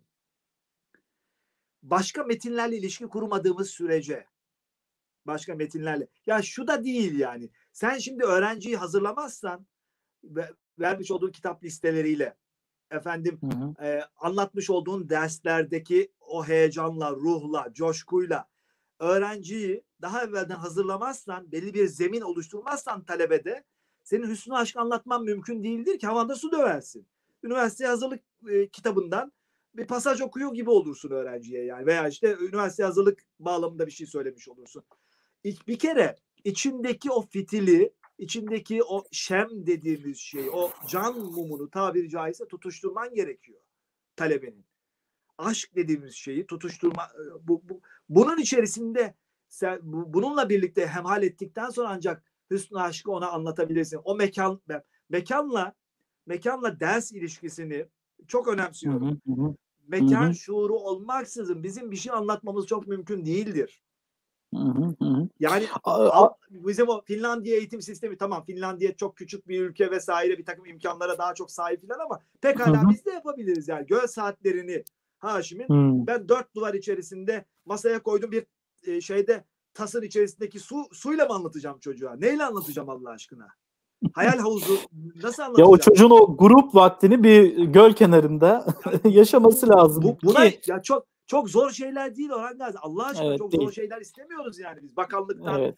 müdürlerimizden, il milli eğitim müdürlerimizden falan çok zor şeyler istemiyoruz ya. Ama hocam ya öğrenciye bir şey olursa, ya öğrencinin ayağı kayıp göle düşerse ne olacak hocam? Bunun vebalini siz mi ödeyeceksiniz? Kim ödeyecek? Yani şimdi tabii yani okulda yok mu riskler? Okulda da var riskler. O zaman evet. araba çarpacak diye dışarı çıkmayacağız, caddeye çıkmayacağız yani. Hiçbir şey yapmayacağız falan. Yani hocam biraz da böyle hani çok sağa sola bakmadan mı hareket etmek lazım? Yani bu tip biraz delim olmak lazım. Bilmiyorum, Ercan kesinlikle. Yılmaz bu delilik sıfatını kuşanmaya hazır mı ama? Kesinlikle. Size çok güzel bir noktaya değindin. Deli olmak lazım biraz. Biraz çılgın olmak lazım. Mollayı cünundan ders almış olmak lazım. Hüsn ü Aşk söz konusu ya. Yoksa akıllı olan çok etrafımızda. Çok. Akılla hareket eden de çok. Akıl dediğimiz evet. neyin çözümünü üretiyor ki? Biraz sanki coşku, o enerji, o güzellik, neşe, o neşe, o neşe. Ya bu eksik gibi geliyor. O melamilik durumu, o melamet. Hı hı. Yani Yahya Kemal melametin söndüğünü söylüyor biliyorsun ya. Onu yeniden kazanmak durumundayız. Bütün bunlarla o coşkuyla hareket etmediğimiz sürece bir karşılığı olmayacak yapıp ettiklerimizin. Hiçbir karşılığı olmayacak. Hiç karşılığı evet. olmayacak. Dolayısıyla ben meseleye biraz böyle bakıyorum. Bak bir şey söyleyeceğim. Şimdi lütfen. Bir parantez açayım. Şimdi tekrar 99 yılına gideyim. 99-2000'e gideyim. Öğretmenliğe yeni başladığım zamanda. Orhan Gazi. Bir kitap listeleri veriyorum. Bir öğrencimiz var ki çok sonradan ben bu öğrencimizin farkına vardım. Dersine girmiyorum. Ben 10. sınıflara giriyorum. 11. sınıfta bir öğrenci nehari öğrenci. Leyli değil. Gece kalmıyor. Gidiyor geliyor. Hı. Yatılı okuldu. Dolayısıyla sen de yatılı okulda çalıştın biliyorsun. Yatılı okulların havası biraz daha farklıdır yani. Meseleleri bilirim. Evet. Evet. Dolayısıyla bu kitap listelerinden bir şekilde haberdar oluyor bu talebe. Oradan Umberto Eco'ya merak salıyor. Umberto Eco'nun kitaplarını okumaya başlıyor. Sonra tıp fakültesini kazanıyor. Tıp fakültesini okurken Erasmus süreciyle nereye gitmeye karar veriyor? İtalya. Bolonya'ya. Neden Bolonya'ya gidecek? Umberto Eco orada hoca idi çünkü. Onun hocalığına yetişti. Oraya gitmeye karar veriyor. İşte buyurun işte çok güzel. Öğrencimiz bu. Teşekkürler. İşte Arif bu. Arif. Şimdi bir gün okulda yine Selahattin abimiz var bizim. 15-20 sene Roma'da kalmış ve gerçekten çok dünyanın büyük şirketlerinde de animasyonlar yapmış bir abimiz var. Okula davet ettim. Abi dedim, gel öğrencilere bu çok severek seyrettiğimiz çizgi filmlerin animasyonların arka planını bir anlat. Anlattı. Ona dedim ki abi dedim Eko'yu okula davet etmek istiyorum. Şaşırdı. Yardımcı olur musun bana? Bir liseye davet edeceğim. Anadolu'da Taşra'da bir liseye davet edeceğim Eko'yu. Umberto Eco'yu. Şaşırdı. Tabii ki dedi. Bir mektup yazacağım dedim. İtalyanca'ya çevirir misin? Çeviririm dedi. Hatta geldiği zaman da mihmandarlık yaparım. Harika. Planlamayı yaptım. Bunu konuştum. Orhan Gazi. Yani nasip meselesi bazı şeyler. Bak bu çok önemli şeyler bunlar. Çok işaretler. Evet. O işaretleri takip etmek lazım. Bunu konuştuk. Okula geldim. Yarım saat sonra Facebook'um o zaman açık. Sonra kapattım. Yıllar oldu. Bu fotoğrafı gördüm. Bu fotoğraftan kısa bir süre önce de sağdaki Arif Kamil Salihoğlu beni takip etmeye başlamış filan. Çocukla hiç tek kelamım yok. Çocuğu Dersine girmedim. Ben 10. sınıflara girerken 11. sınıfta. Eko'yla Arif'e yazdım. Arif Eko'yu Cemil Meriç Sosyal Bilimler Lisesi'ne, Sakarya Cemil Meriç Sosyal Bilimler Lisesi'ne davet edeceğim. Var mısın? Varım hocam. O da deli çünkü. Deli. Sonra ne oldu biliyor musun Orhan Gazi? Şimdi onun kitabını yazıyor. 6 ay boyunca müthiş bir hafiyelikle. Bu arada bu konferans var ya bu konferansa davet edilmek için bir yarışma açılıyor. O yarışmada dereceye girenler davet ediliyor. Bu çok önemli bir şey. Sonra o yarışmada dereceye girenlerden biri Arif, rektör, Bologna Üniversitesi ki dünyanın ilk üniversitesi olarak kabul ediliyor. Erasmus oradan mezun. Erasmus süreci bakın nerelere. Deliliğe, metiye. Deli çünkü deli olmak lazım diyoruz ya. Üniversitenin en görkemli salonunda, en eski salonunda ağırlıyor bu arkadaşlarımızı. Arif'le birlikte başka arkadaşları da. Arif'in bakın bir kitabın peşinden gitmiş olmak, bir kitabın peşine takılmış olmak nerelere götürüyor? O salonda 4 tarafta gravürler, işte fotoğraflar, resimler falan bir duvarın boş olduğunu görüyor. O boş duvarın önünde bir cam mahfaza var. Çok özenle konulan bir şey olmalı ki belki Gutenberg İncil'i falan. Arif tecessüs. Merak demiyorum bak. Tecessüs kelimesi çok önemli. Cemil Meriç'in sevdiği ifadeyle söyleyecek olursam. Oraya gidiyor. İbn Sina'nın kanununu görüyor orada. Bir duvar o kompleksi aşmış İtalya Bologna Üniversitesi. Bir duvar sadece İbn Sina'nın eserine ayrılmış. Şimdi bunun farkına varıyor. Sonra Eco'yla o fotoğrafı çektiriyor bir şekilde. Sonra ben Arif var mısın dedikten sonra 6 ay bir hafiyelikle, muhteşem bir hafiyelikle ve o süreçte o kadar güzel şeyler öğrendi ki ve en sonunda bana gelen fotoğraf şuydu. Eco'nun Rimini'deki evinde bir köy evinde eski bir manastırdan bozma köy evinde çekilmiş fotoğraf. Selfie.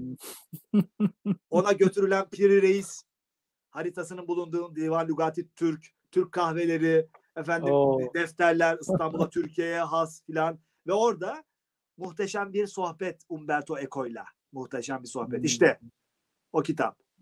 Bu kitap bu. Şimdi Arif ben hangi söyleşi olursa olsun öğretmenlik bağlamında. Bakın benim formal anlamda talebem olmamış Arif. Olmadı yani. Evet. Ama sadece o kitaba dokunmuş olmak, o listelerden hareket etmiş olmak, o kitabın çağrısına, davetine icabet etmiş olmak, onu nerelere ve kalmadı tabii. Hayat değişti çocuğun. Şimdi hekim, nasıl bir hekim ama bütün bu kültürel meselelere ilgili olan ve onlara kafa yoran ve yazan, gerçekten çalışan, dünya çapında işler yapmaya çalışan bir hekimden bahsediyorum. Çok tatlı bir çocuktan bahsediyorum. Çok böyle gerçekten böyle tam işte böyle bir talebe diyebileceğimiz bir talebeden bahsediyorum ve çok şey de öğreniyoruz ondan. Müthiş ilgileri olan bir talebeden bahsediyorum. Yani bir kitap listesi, o iyi niyet bence hocam, hani o enerji, neşe, çünkü neşe kelimesi inşa köküyle aynı yerden geliyor ya da inşanın kökü neşe. Yani neşe olunca hocam bir şeyleri inşa ediyorsunuz hiç farkında olmadan, kalplere dokunuyorsunuz. Öğretmenliğin en güzel taraflarından birisi de bu değil mi? Yani hiç farkında olmadan bir anda 5 sene sonra, 10 sene sonra böyle filizler, fidanlar görmeye başlıyorsunuz. En güzel mükafat da bu olsa gerek. Ercan Yılmaz daha böyle özgün bir örnekle anlattı bunu tabii. Şöyle de bir şey var. Bazen bir yere bir konuşma yapmaya gidiyorsunuz. Orada 2 saat birlikte olmuşsunuz bazı arkadaşlarımızla. İnanın hemen her gün böyle mesajlar, mailler, nereden ulaşıyorlarsa filan. İşte 8 sene önce şurada sizinle birlikte olmuştuk, şu konuşmayı yapmıştınız, bize şunları söylemiştiniz filan. Ya inanılmaz bir şey yani. Bundan daha büyük bir mükafat olabilir mi? Bundan daha güzel bir şey olabilir mi?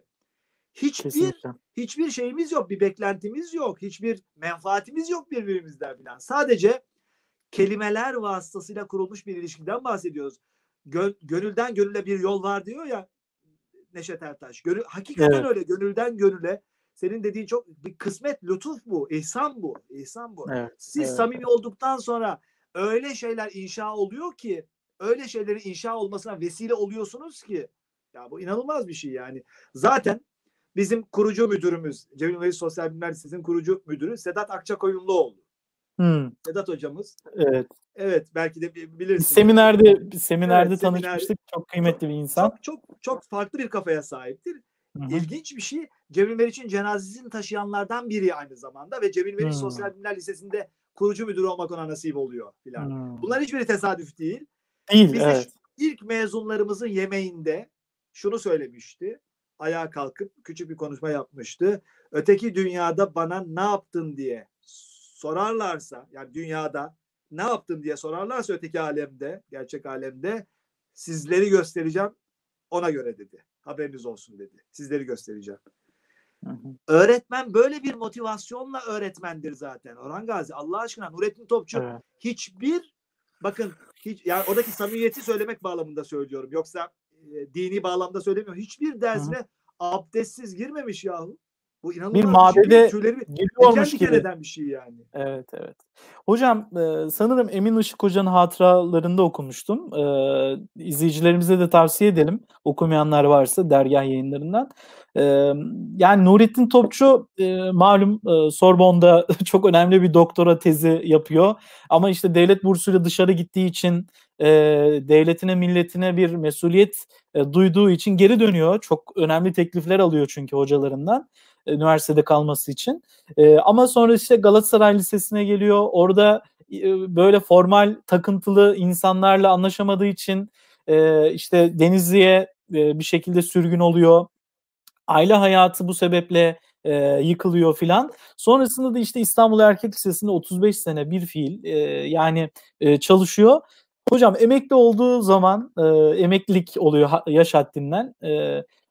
Okulun böyle duvarının dibine geliyor ve o demirlerden tutarak o öğrencileri saatlerce izliyor. Yani Hareket dergisini çıkarıyor. Aslında meşguliyeti de var ama dediği gibi, o Sedat hocamızın da ifade ettiği gibi, herhalde en güzel amel, salih amel bu olsa gerek. Orhan Gazi, geçenlerde hoca Hilmi Hoca ile yapmış olduğumuz bir sohbette, yine bu online bir sohbette, sohbet bitti. Bittikten sonra özel 8-10 kişilik bir grupla devam etti. Yani koşu bittikten sonra da koşan atlarız diyor ya şair. O şekilde devam ederken şunu söyledi. Ya çocuklar, bir şey söyleyeceğim dedi. Özel Ruberu durumundayken de çok söylemişti bize. Ya çocuklar dedi, masum bir tavırla, 84 yaşındayım dedi ama dedi ben öğretmenliğe doyamadım dedi. Doyamadım dedi öğretmenliğe yani. Öyle büyük bir şey ki dedi bu içimde, yani müthiş bir şey. Ve kendisine bir manevi büyünün şeyini hatırlattı. Öğüdünü hatırlattı. Derse ibadet ediyormuş gibi gir. Yani senin ibadetin bu dersi anlatmak. Bu dersin hocası olmak senin ibadetin. Bak, bu çok önemli bir motivasyon. Hakikaten evet, çok önemli bir motivasyon. Ya şuradan yapılmadığı sürece hiçbir işin ne bereketi vardır, ne manası vardır, ne de bir güzelliği vardır. Sana bunu söylememe gerek yok biliyorsun. Estağfurullah. Hocam yine Hilmi Yavuz dediniz. Geçen sizin sohbetteydi sanırım. Londra'dan döndüğü zaman Robert Kolej'de bir... Onu anlatabilir misiniz hocam? Sizden dinleyeyim ben onu. Ya şimdi hocanın bir lise öğretmeni olmak gibi bir şeyi de vardı daha evvelden. Var imiş. Bize onu söyler. Dolayısıyla Robert Kolej'de de bir öğretmen ihtiyacı olduğu zaman gidip orada öğretmenlik yapmak istemiş. Ve formasyon olmadığı için de reddedilmiş tabii. Ya. Formasyonu yok. Yani düşünsenize, formasyona indirgenen bir şeyden bahsediyoruz maalesef yani. Formasyonun yok. Dolayısıyla bu tersten mefhumu muhalifinden söylediğimiz zaman ne anlama geliyor? Formasyonun varsa öğretmen olmaya hak kazandın. Öğretmensin. Yani tamam, sorun yok o zaman filan. Yani defteri imzaladığın zaman sorun yok. Oraya konuyu yazdığın zaman sorun yok. Öyle mi? Dosyan iyi olduğu zaman iyi öğretmensin filan. Neyse, ondan sonra diyor, ondan sonra ben üniversite hocası oldum diyor. Mimar Sinan'a başvurduğumda benden kimse formasyon istemedi diyor. Dolayısıyla lise öğretmeni olabilseydim, yani lise öğretmeni olamadığım için üniversite hocası oldum diyor. bu çok önemli işte hocam. Sanki. Şey yani. Ama hala şunu söyler Orhan Gazi. Bana der ki, benim yüksek lisans yapmamı istedi, doktorayı tamamlamamı da istiyor ama diyor hiçbir zaman üniversitede olmanı istemiyorum diyor bana. Ben de hocamdan, ustamdan izinsiz ve onun rızası olmadan hiçbir iş yapmam, hiçbir adım atmam bu manada.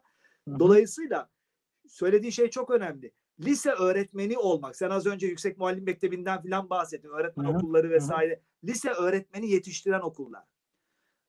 Avrupa'da dönüşümü sağlayan entelektüellerin hemen tamam neredeyse lise öğretmeni. Lise öğretmenliği o kadar önemli ki. Evet. Yani buradan liseden sonra mühendislik okuyacak, tıp okuyacak, hukuk okuyacak, psikoloji okuyacak, tarih okuyacak vesaire. Birçok alanda varlık sahibi olacak insana sen lisede nüfuz edeceksin. Bir temel vereceksin filan. Üniversitede sonuçta sadece diyelim ki üniversitede şiir estetiği de dersi veriyorum Sakarya Üniversitesi'nde. Edebiyat öğretmeni olacak ya da edebiyat akademisyeni olacak öğrenciyle muhatap oluyorsun. Ama lisede öyle değil. Daha ihtisaslaşıyor ve işin biraz da hocam hepimiz yani edebiyat fakültesinden mezun olduk ya da eğitim fakültesinden. Yani edebiyatın akademisi biraz da böyle kısırlaştırıyor edebiyatı. Yani şüphesiz. Çünkü formalleştiriyor, daha böyle donuklaştırıyor vesaire. İnsanın edebiyattan soğuması için aslında edebiyat fakültesi gördün mü? Uygurca biliyorum ben. Göktürkçe biliyorum ben. Özbekçe gördük hocam. Ya şimdi, yani Özbek Türkçesi. Yani lütfen. Bunlar mesela bir yerden sonra dediğiniz gibi bu akademik bir mezalime dönüşebiliyor. Yani edebiyatla kurduğunuz ilişki akademik bir damardan gidiyorsa bu bir yerden sonra sizi bıktırabiliyor. Çoğu belki edebiyat bölümünde okuyan arkadaşlarımız da aynı fikirdedir. Aynı şey liseler için de geçerli Orhan Gazi.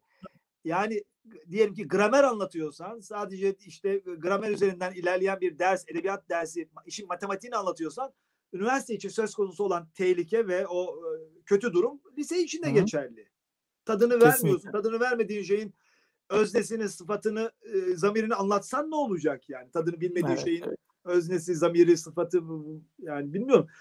Çok haklısın. Üniversitelerde de belki o iştiyakla gelen bazı öğrenciler varsa bile çok az ama sonuçta onların da hevesi ölüyor orada. Yani istisnalar elbette var ama genelde bu tarz şeylere bir zulme dönüşüyor tabiri caizse. Neredeyse yani. Evet. Yani tabii ki çok önemli mesela şair, yazar, akademisyenlerimiz var. Onları istisna tutarak ama hocam biraz da şöyle sanki yani hep mesela böyle deli adamlar istisna şahsiyetler olarak kalıyor. İyi ki de öyle kalıyor diye düşünüyorum. Çünkü hani zaman geçtikçe kıymetleri daha iyi anlaşılıyor. Ya hani gitmeden boşluklara diyelim Ömer Seyfettin yani işte Kabataş Lisesi'nde öğretmenlik yapmış. Kim bilir kimse onun o kıymetini bilmiyordu ya da yazarlık şu an andığımız gibi kimse onu tanımıyordu ya da işte Faruk Nafiz ya da Tevfik Fikret işte Galatasaray Lisesi'nde müdürlükte yapıyor vesaire. Yani bu insanların yaşadıkları dönemde yaptıkları işin kıymeti belki kendileri tarafından dahi bilinemiyor ama bu müstesna olarak kalmak da bu işin biraz doğasında var sanırım. Öyle, öyle tabii yani. Bu söylemiş olduğun çerçevedeki öğretmenlerden, hocalardan yani çok sıklıkla bahsetmemiz mümkün değil yani. Yani çok ender bunlar. İyi ki enderler yani. Zaten o çizginin dışında oldukları için, o şeyin dışında oldukları için, bir anlamda deli oldukları, çılgın oldukları için yani farklılar ve onlar bir takım insanların hayatlarını değiştirdiler ve değiştirmeye de devam ediyorlar. Yani o şey bitme, onların misyonları bitmedi. Yani bu delilikler, bu çılgınlıklar, bu gerçekten öldükten sonra da devam eden bir şey. Yani o bir şekilde onların himmetleri, onların mihmandarlıkları, onların kazandırdığı şeyler, yol açıcılıkları falan ölümlerinden sonra da devam ediyor. Yani asırlar öncesinin hocaları, bu anlamda çılgınları, molla'yı, cünunları hala yolumuzu aydınlatmaya devam ediyor. Evet. Umuyoruz bu silsilenin içinde biz de yer alalım. Yani bunu da dua etmek lazım. Yaptığımız işlerle, niyetlerle, o neşeyi her zaman içimizde tutarak güzel insan, Hazreti İnsan diye tarif edilir ya. Yani ona yaklaşabilmek, onunla bir bağ kurabilmek. Dersine girelim ya da girmeyelim sizin işaret ettiğiniz gibi bir şekilde böyle gönülden gönüle bir yol kurabilmek bu çok önemli. Çok büyük bir nimet işaret ettiğiniz gibi üstadım. Gerçekten çok keyif aldım.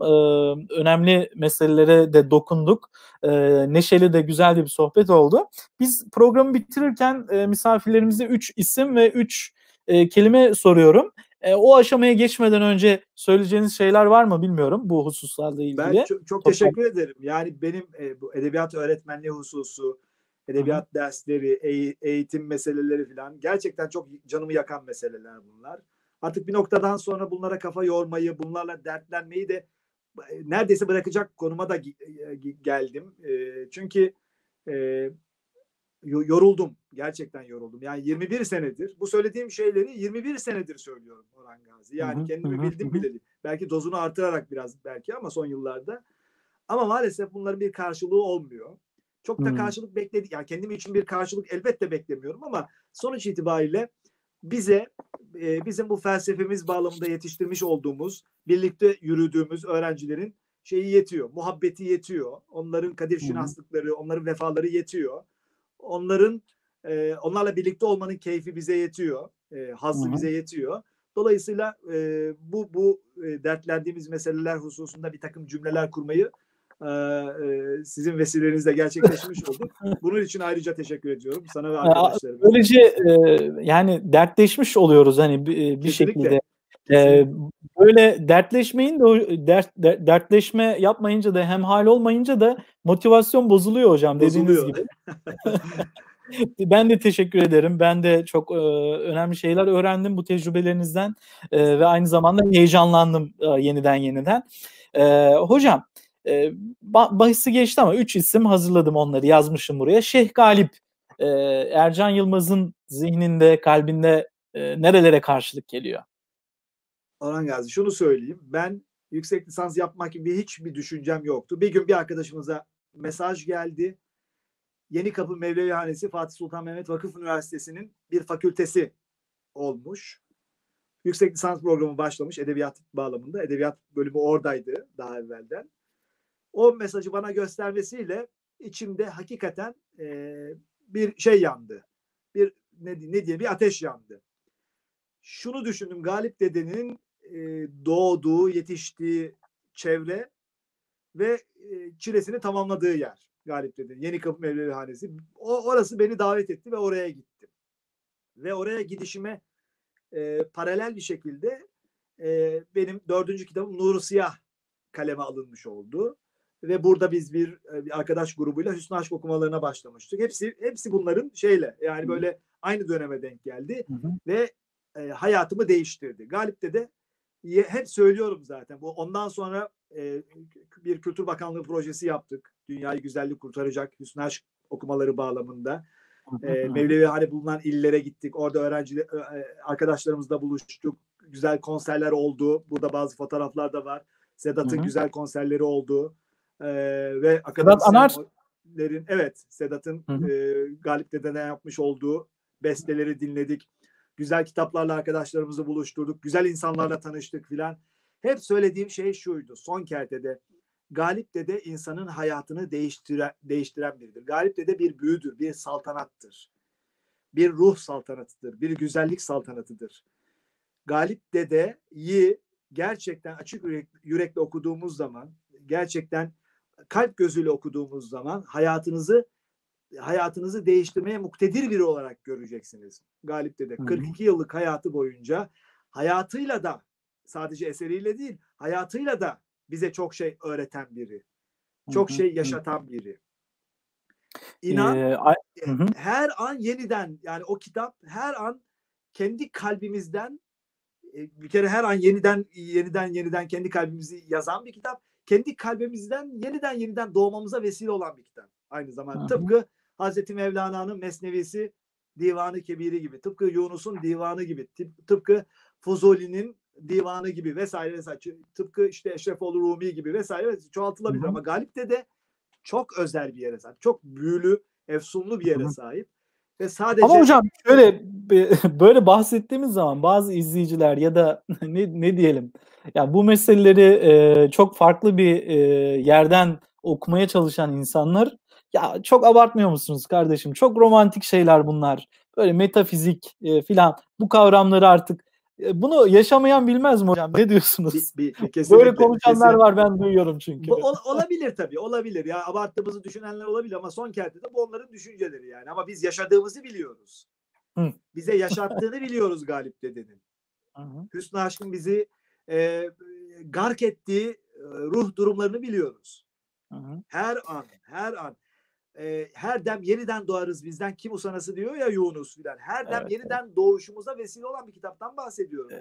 Beşir Hoca'nın ifadesiyle yani kulunun son şarkısı. Hiç ve sultanın gelip sıkıntılı zamanlarında dizine böyle başını koyup uyuduğu bir insandan bahsediyoruz.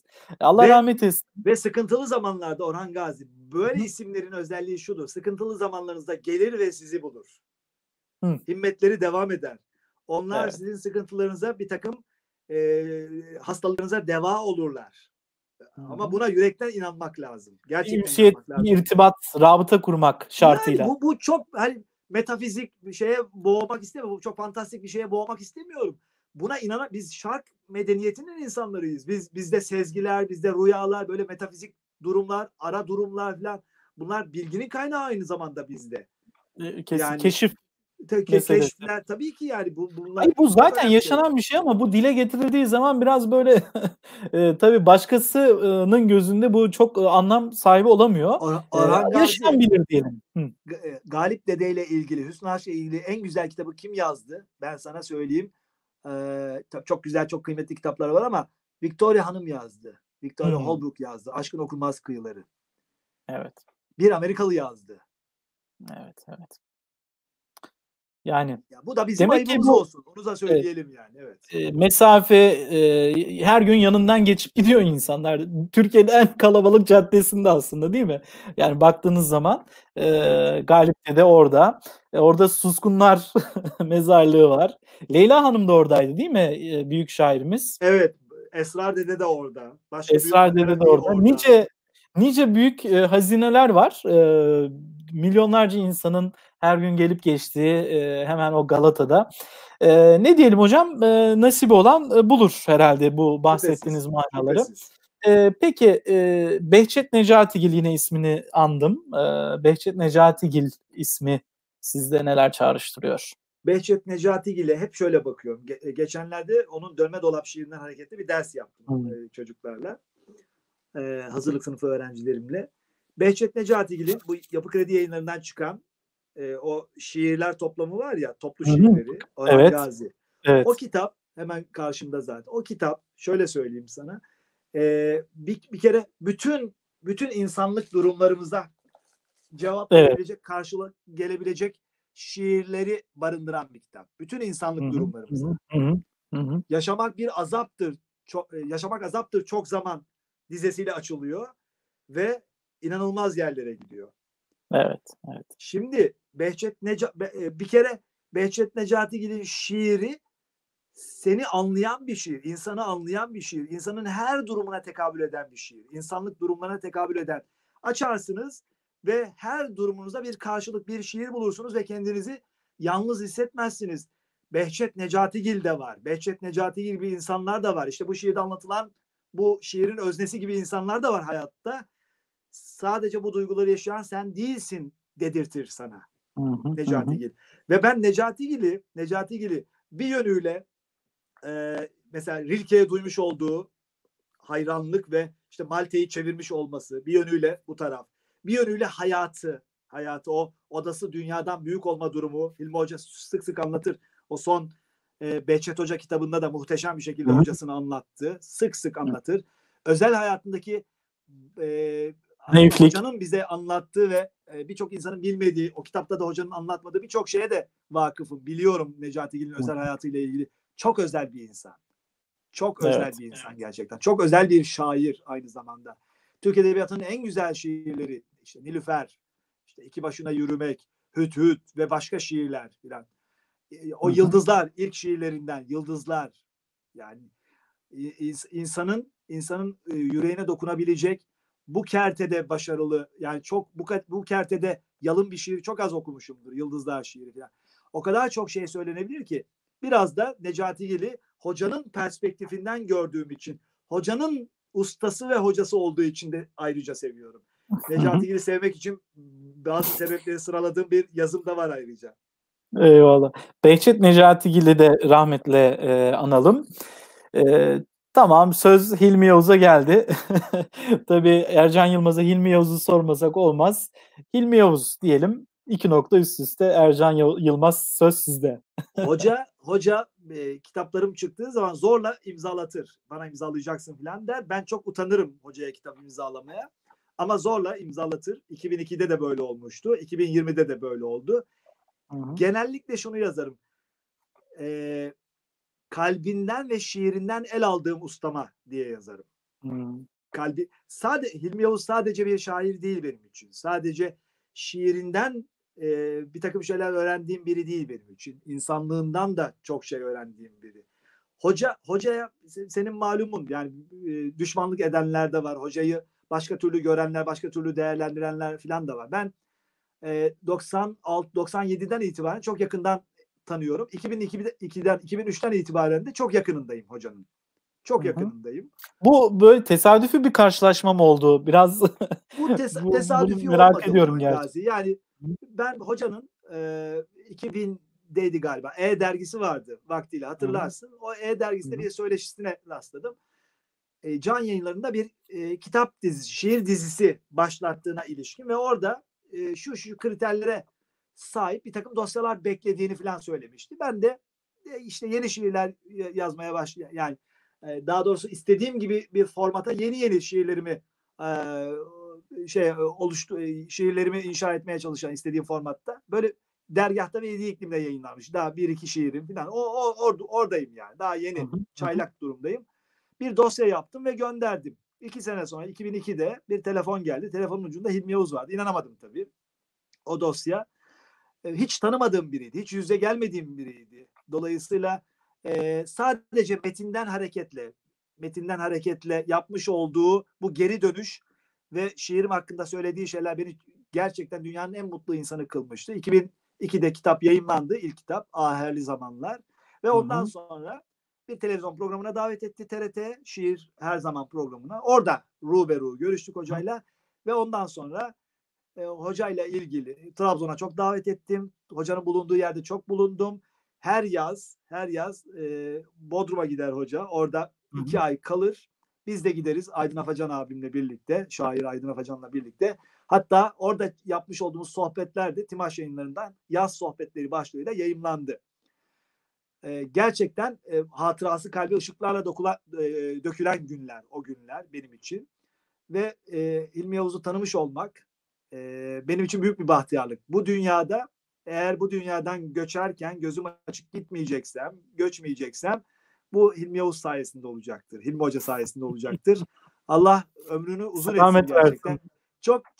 Çok tatlı bir adamdır. Düşmanlık edenlerle keşke böyle yaptığım var böyle. O bir 15-20 dakika hocayla buluşturabilsem onları. Hocayla konuşturabilsem gerçekten. Evet, evet, kesinlikle. Çok tatlı bir adamdır.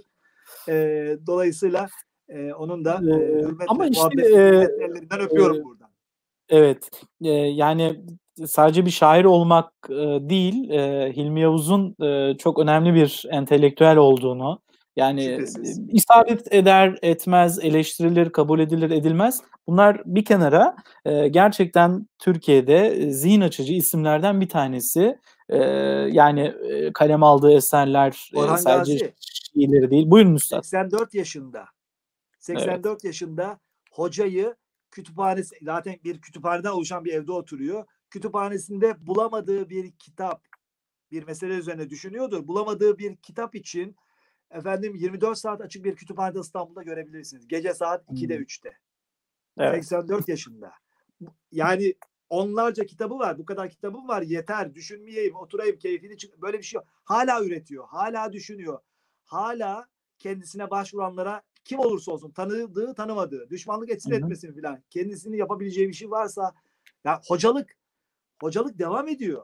Devam ediyor. Çok şey öğreniyoruz. Gerçekten çok şey öğreniyoruz. Ben birkaç kere şöyle bir şeye, tabii benim çalıştığım bir okuldan mezun kimse olarak, yani belli son dönemlerde belli şeyler, tartışmalar yani hoca hakkında yapılıyor tabii. Yani bunların gölgesinde öğrencileri ve öğretmenleri bırakmamak için yani defaatle davetlerimizi bu şekilde geri çevirdi. Çünkü evet, hani yani biz size bir zarar, sıkıntı.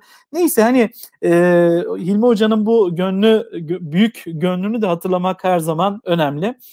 Selam olsun. Allah hayırlı güzel ömürler versin inşallah. Amin, amin. Efendim, 3 kelimeye geçelim. Teneffüs. Ercan Yılmaz için nedir? Dersten daha önemli olduğunu düşünüyorum ama. Bence hiç şüphesiz öyle. Orhan Gazi, sen de bilirsin. Teneffüsler çünkü derslerden daha yoğun geçer bizde. Evet. Yani başka sınıflardan da öğrenciler gelir. İşte dersi yapmış olduğun sınıftan da öğrenciler gelir. Onlarla bir şey konuşursun. Bir şey planlıyorsundur. Efendim, biraz sonra bir misafir ağırlayacaksınızdır. Yarın başka bir şey yapacaksınızdır. Bir projeye çalışıyorsunuzdur. Bir tiyatro provası vardır. Bir yazı yazmıştır. Bir şiir yazmıştır. Sana gösterecektir falan. İnan, gidip Allah'tan çocuklar sağ olsunlar, böyle Türk kahvemi yapıp getiren çocuklar vardı. Öğrencilerim vardı. Dersteyken de öyle. Teneffüslerde de öyle. Fırsatım olmaz. Olmuyor da. Yani çok yoğun bir şeyimiz var. Dolayısıyla benim için teneffüsler de bir şölene dönüyor aslında. Öğrenciler sayesinde. Muhteşem bir şey. Dünyanın en güzel duygusu, öğrenmek isteyen öğrencinin, bir şey talep eden öğrencinin, işte talebenin sana yaklaşması, sana gelmesi. Teneffüste yanında yürümesi. Bu inanılmaz bir şey. İnanılmaz bir şey yani. Gerçekten inanılmaz bir şey. Yani. O teneffüste de inşallah kavuşuruz hocam en kısa zamanda. Peki akıllı tahtayla arası nasıl acaba Ercan Yılmaz'ın? Çok kötü Orhan Gazi, çok kötü.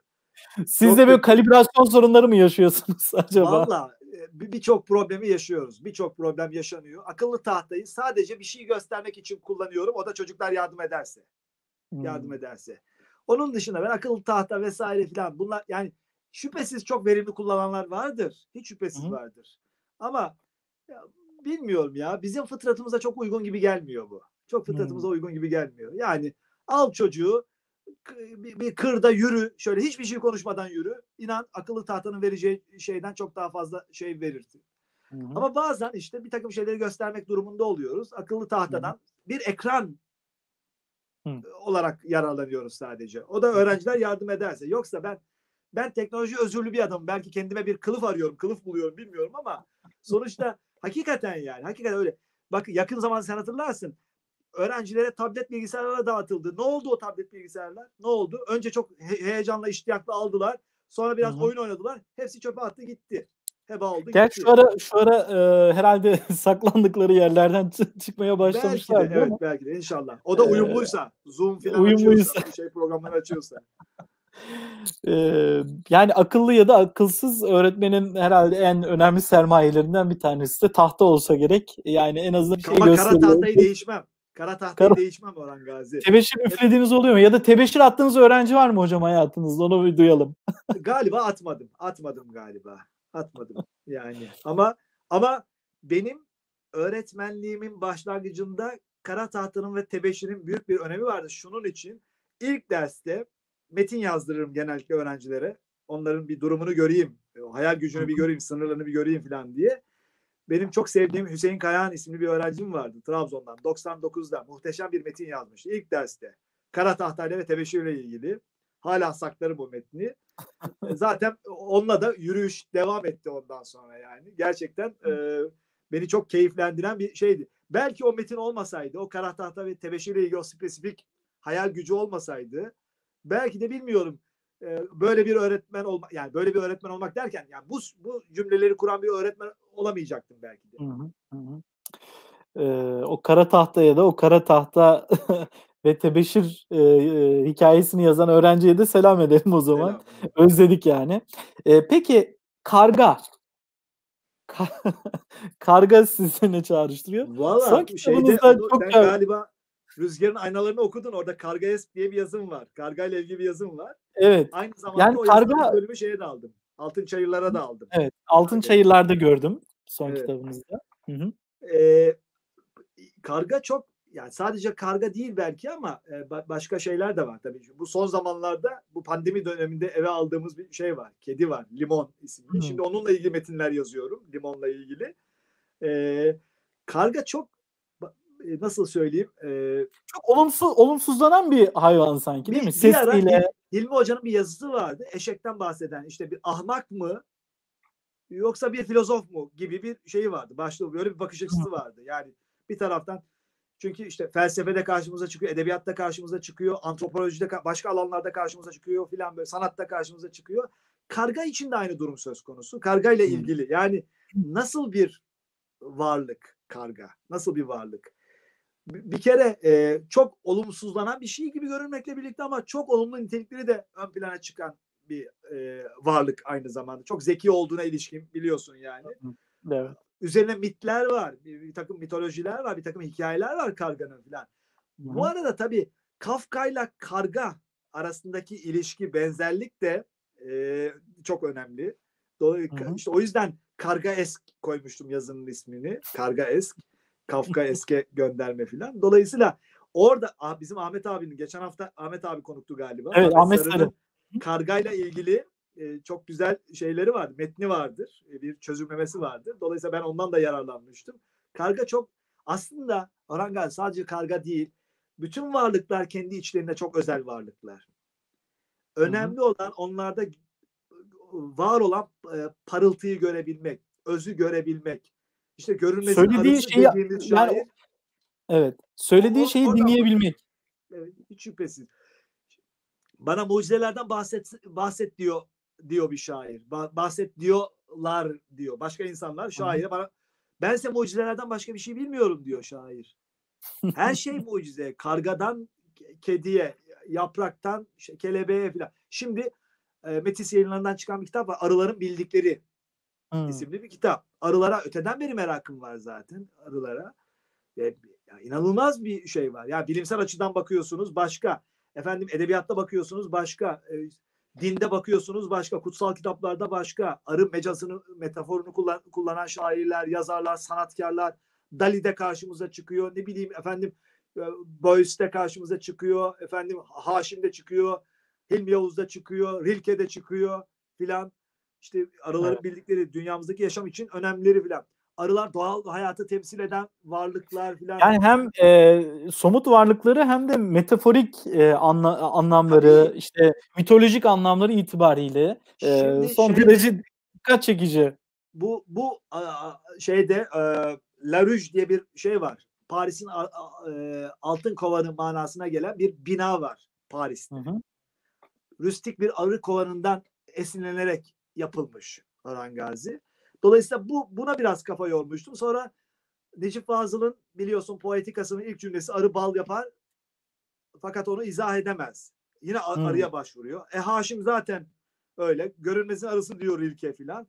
Şimdi sonra Dali, sonra şeyler filan, ta şeye bakıyorsunuz yani Sokrates'ten bugüne kadar o kadar çok arı metaforu filan. Niye bu 19. yüzyılda, 20. yüzyılda yine öne çıkmaya başladı arı metaforu filan? Çünkü doğal hayata olan ihtiyaç filan. Çünkü arılar olmasa bu doğal hayat devam etmeyecek. Doğal hayatın devamlılığını sağlayabilecek en önemli unsurlar arılar filan. Bütün bunları, evet, bu hayatın satır aralığındaki şeyleri belki şeye yansıtmak. İşte şiir yazıyorsan şiire yansıtmak, resim yapıyorsan resime yansıtmak filan. Veya bunları talebelere aktarmak. Buralardan beslenmek filan. Ders bu. Mesela bir gün keçi dersi yapıyorum çocuklarla. Keçi. Neden keçi dersi yapıyorsun? Neden keçi yollarından bahsediyorsun? Neden keçinin metafor olduğu bir takım işte kitaplardan, işte bir takım hikayelerden, mitolojiden, şundan bundan bahsediyorsun filan. İnan sıfatı zamiri anlatmaktan, hikayenin özelliklerini anlatmaktan, ne bileyim işte 19. yüzyıl, 16. yüzyıl divan edebiyatının özelliklerini anlatmaktan çok daha etkili, çok daha anlamlı, çok daha derin oluyor bence. Çünkü her bir varlık hayreti kışkırtan bir öneme sahip gerçekten. Hayret. Herhalde edebiyatta da, kültürde de, sanatta da en önemli şey bu hayreti uyandırmak. Ercan Yılmaz'a ben bir meslektaşı olarak, bir kardeşi olarak bu kadar senedir öğrencilerinin hayretini uyandırdığı için çok teşekkür ediyorum. Bu akşam bize de misafir olduğu için ve bizi evinde misafir ettiği için de çok teşekkür ediyorum. Yani tadı damağımızda kaldı. İnşallah tekrarını da hocam en kısa zamanda yapmak isteriz. Her zaman yine bir eksen belirleriz, bir mecra, oradan yürürüz. Bu keçi olmaz ama keçi yani, olmaz ama başka bir şey olur. Sürçülisan ettikse affola tabii ki. İnşallah bu günlerden sonra daha sağlıklı günlerde, daha sağlıklı günlerde gerçekten ruberu bir şekilde misafir ederiz. Bu arada biz hocamızla hiç ruberu görüşmedik ama kalpten kalbe görüştüğümüzü hemen ilk telefon görüşmesinde anladık. Çok teşekkür ediyoruz. Hocam bazı mesajlar var. Kıymetli izleyicilerimizin isimlerini analım. Selamlarını size ileteyim. Öylece nihayete erdirelim isterseniz. Vaktinizi çok aldık. Enes Akçay yine Süleyman Çobanoğlu'nun öğretmenlik kutsal bir tersliktir yazısına bir atıfta bulunmuş. Biz de izleyicilerimiz için onu söylemiş olalım. Yine Moonlight diye bir rumuzla yazan izleyicimiz. Mustafa Uçurum Tokat'ta Mustafa'yı da yol arkadaşlarıyla.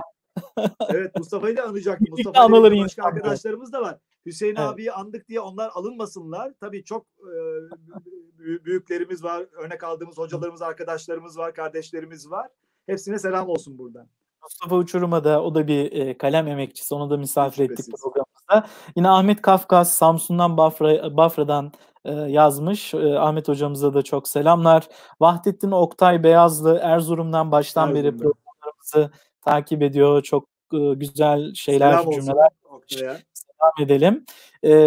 Kıymetli izleyicilerimizin böyle görüşleri de var ama vaktimiz tabii artık bitti.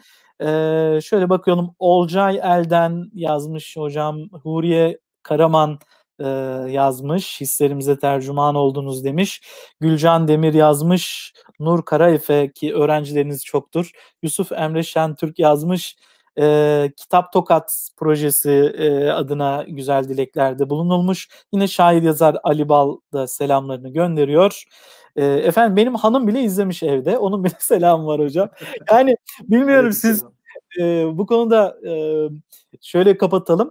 Mesela mum dibini ışıtmaz diye bir şey var. Mesela siz bir şey yazarsınız ama evdekiler, çocuklar, eşiniz bunu da çok ilgilenmez. Böyle bir durum yaşıyor musunuz hocam? Hani armut dibine düşmez mi? Mum dibini ışıtmaz mı? En son onlar haberdar olur. Orhan Gazi, bazı deyimleri ve atasözlerini yapı söküme uğratmaya gerek var diye düşünüyorum. Böyle cevap vermiş olayım buna. Eyvallah. Ya eşim de sizi tebrik ediyor, teşekkür ediyor.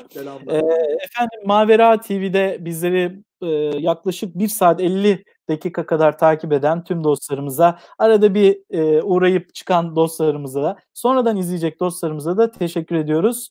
Sakarya'ya tekrar selamlar. Haftaya inşallah yine görüşmek dileğiyle. Allah'a emanet olun efendim. Sağlık, safalık ile.